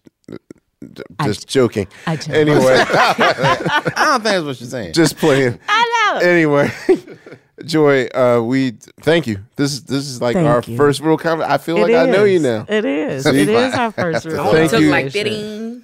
Well, no, this is I said. Remember, we had a really great conversation at DARP when I let you listen to Yes. Star Kitty's Revenge. Yes, yes, Remember that? Yes, we yes. didn't talk about that record at all. Yeah, we didn't get Star Kitty. That Oh, was uh, damn. that was record you and Sadiq or, or Raph did he? Uh, no. he did the joint after. He did the- he did the one after. Tennessee. Yeah. He, he Ah, he was did- executive okay, producer I'm of Tennessee Slim. Well, at That's one of my Tennessee- favorite well, ones. he says, well, Tennessee Slim is the bomb. He says, and this is out of his mouth. He says, I didn't produce that record. I just played bass on a couple of songs. Good for him. Yeah. That's what he said. That's nice. And he says, you produced that record. And I did, and I am like that with all of my projects, but it, it I, I, I choose wisely on who I choose to work with because they bring out the best in me and I them. So I appreciate Ray for that. But yeah, Tennessee Slim was one of my favorites too. Nah, I No, like that was Sadiq's album. half. Some of it was Dallas. Some of it was organized noise. Some of it was Raphael, um, and this other cat. I can't even remember that brother's name right now. Andre something. Fuck, I don't Word. remember. But those were the people that worked on Star Kitty. So yep, I was already out from under Dallas at that time. And Gotcha. yeah, but anyway, I'm glad to be here. I'm glad I was here. It was fun. Thank you. Y'all Didn't mean are to awesome. Well, you are awesome too. Thank you. And uh, I appreciate it. We thank the. You look amazing. 'cause I can't see you here, so I just want everybody to know. Like, We'll, we'll get all the looks. Andre Betts. Andre Betts, thank you. Andre That Betts. brother, Andre Betts, sure did. Betts, he did E B-E-T-T-S. B-E-T-T-S. Oh, I thought you meant Andre Bettis. Bettis. No, did no, no, Human no, no. Nature No. by Right, Michael right, Jackson. I'm yeah. like, wait, No. he's still. Andre Betts, he did get on Okay. on okay. the album. Yep, We got him, Andre Betts. he did. All right. Well, on behalf of the Team Supreme, Fontegalo, uh, Boss Bill, First LA. Sugar Yes, sir. Steve, and Bill, Sugar Laia, Steve. and our guest Joy. Thank you very much. Thank, uh, thank you. for the kind folks at Westlake Audio. This is an awesome experience. Shout out to Bubbles Room. Shout out Bu- to Bubbles. Yeah, Bubbles Room up there. Bubble looking Yeah. down over us. And thank you, Coco, because we are bringing in our Yes, new year with Coco. a female engineer. Bam. Word up. There we go. Hell Shout- yeah, Coco. I'm in love with the cocoa. All right, all right, y'all. On behalf, on, on, on behalf of Team Supreme, this is Questlove, and uh, we'll see you on the next go round. Thank you very much.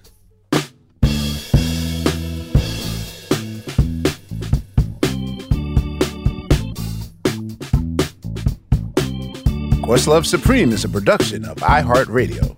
This classic episode was produced by the team at Pandora. For more podcasts from iHeartRadio, visit the iHeartRadio app, Apple Podcasts, or wherever you listen to your favorite shows.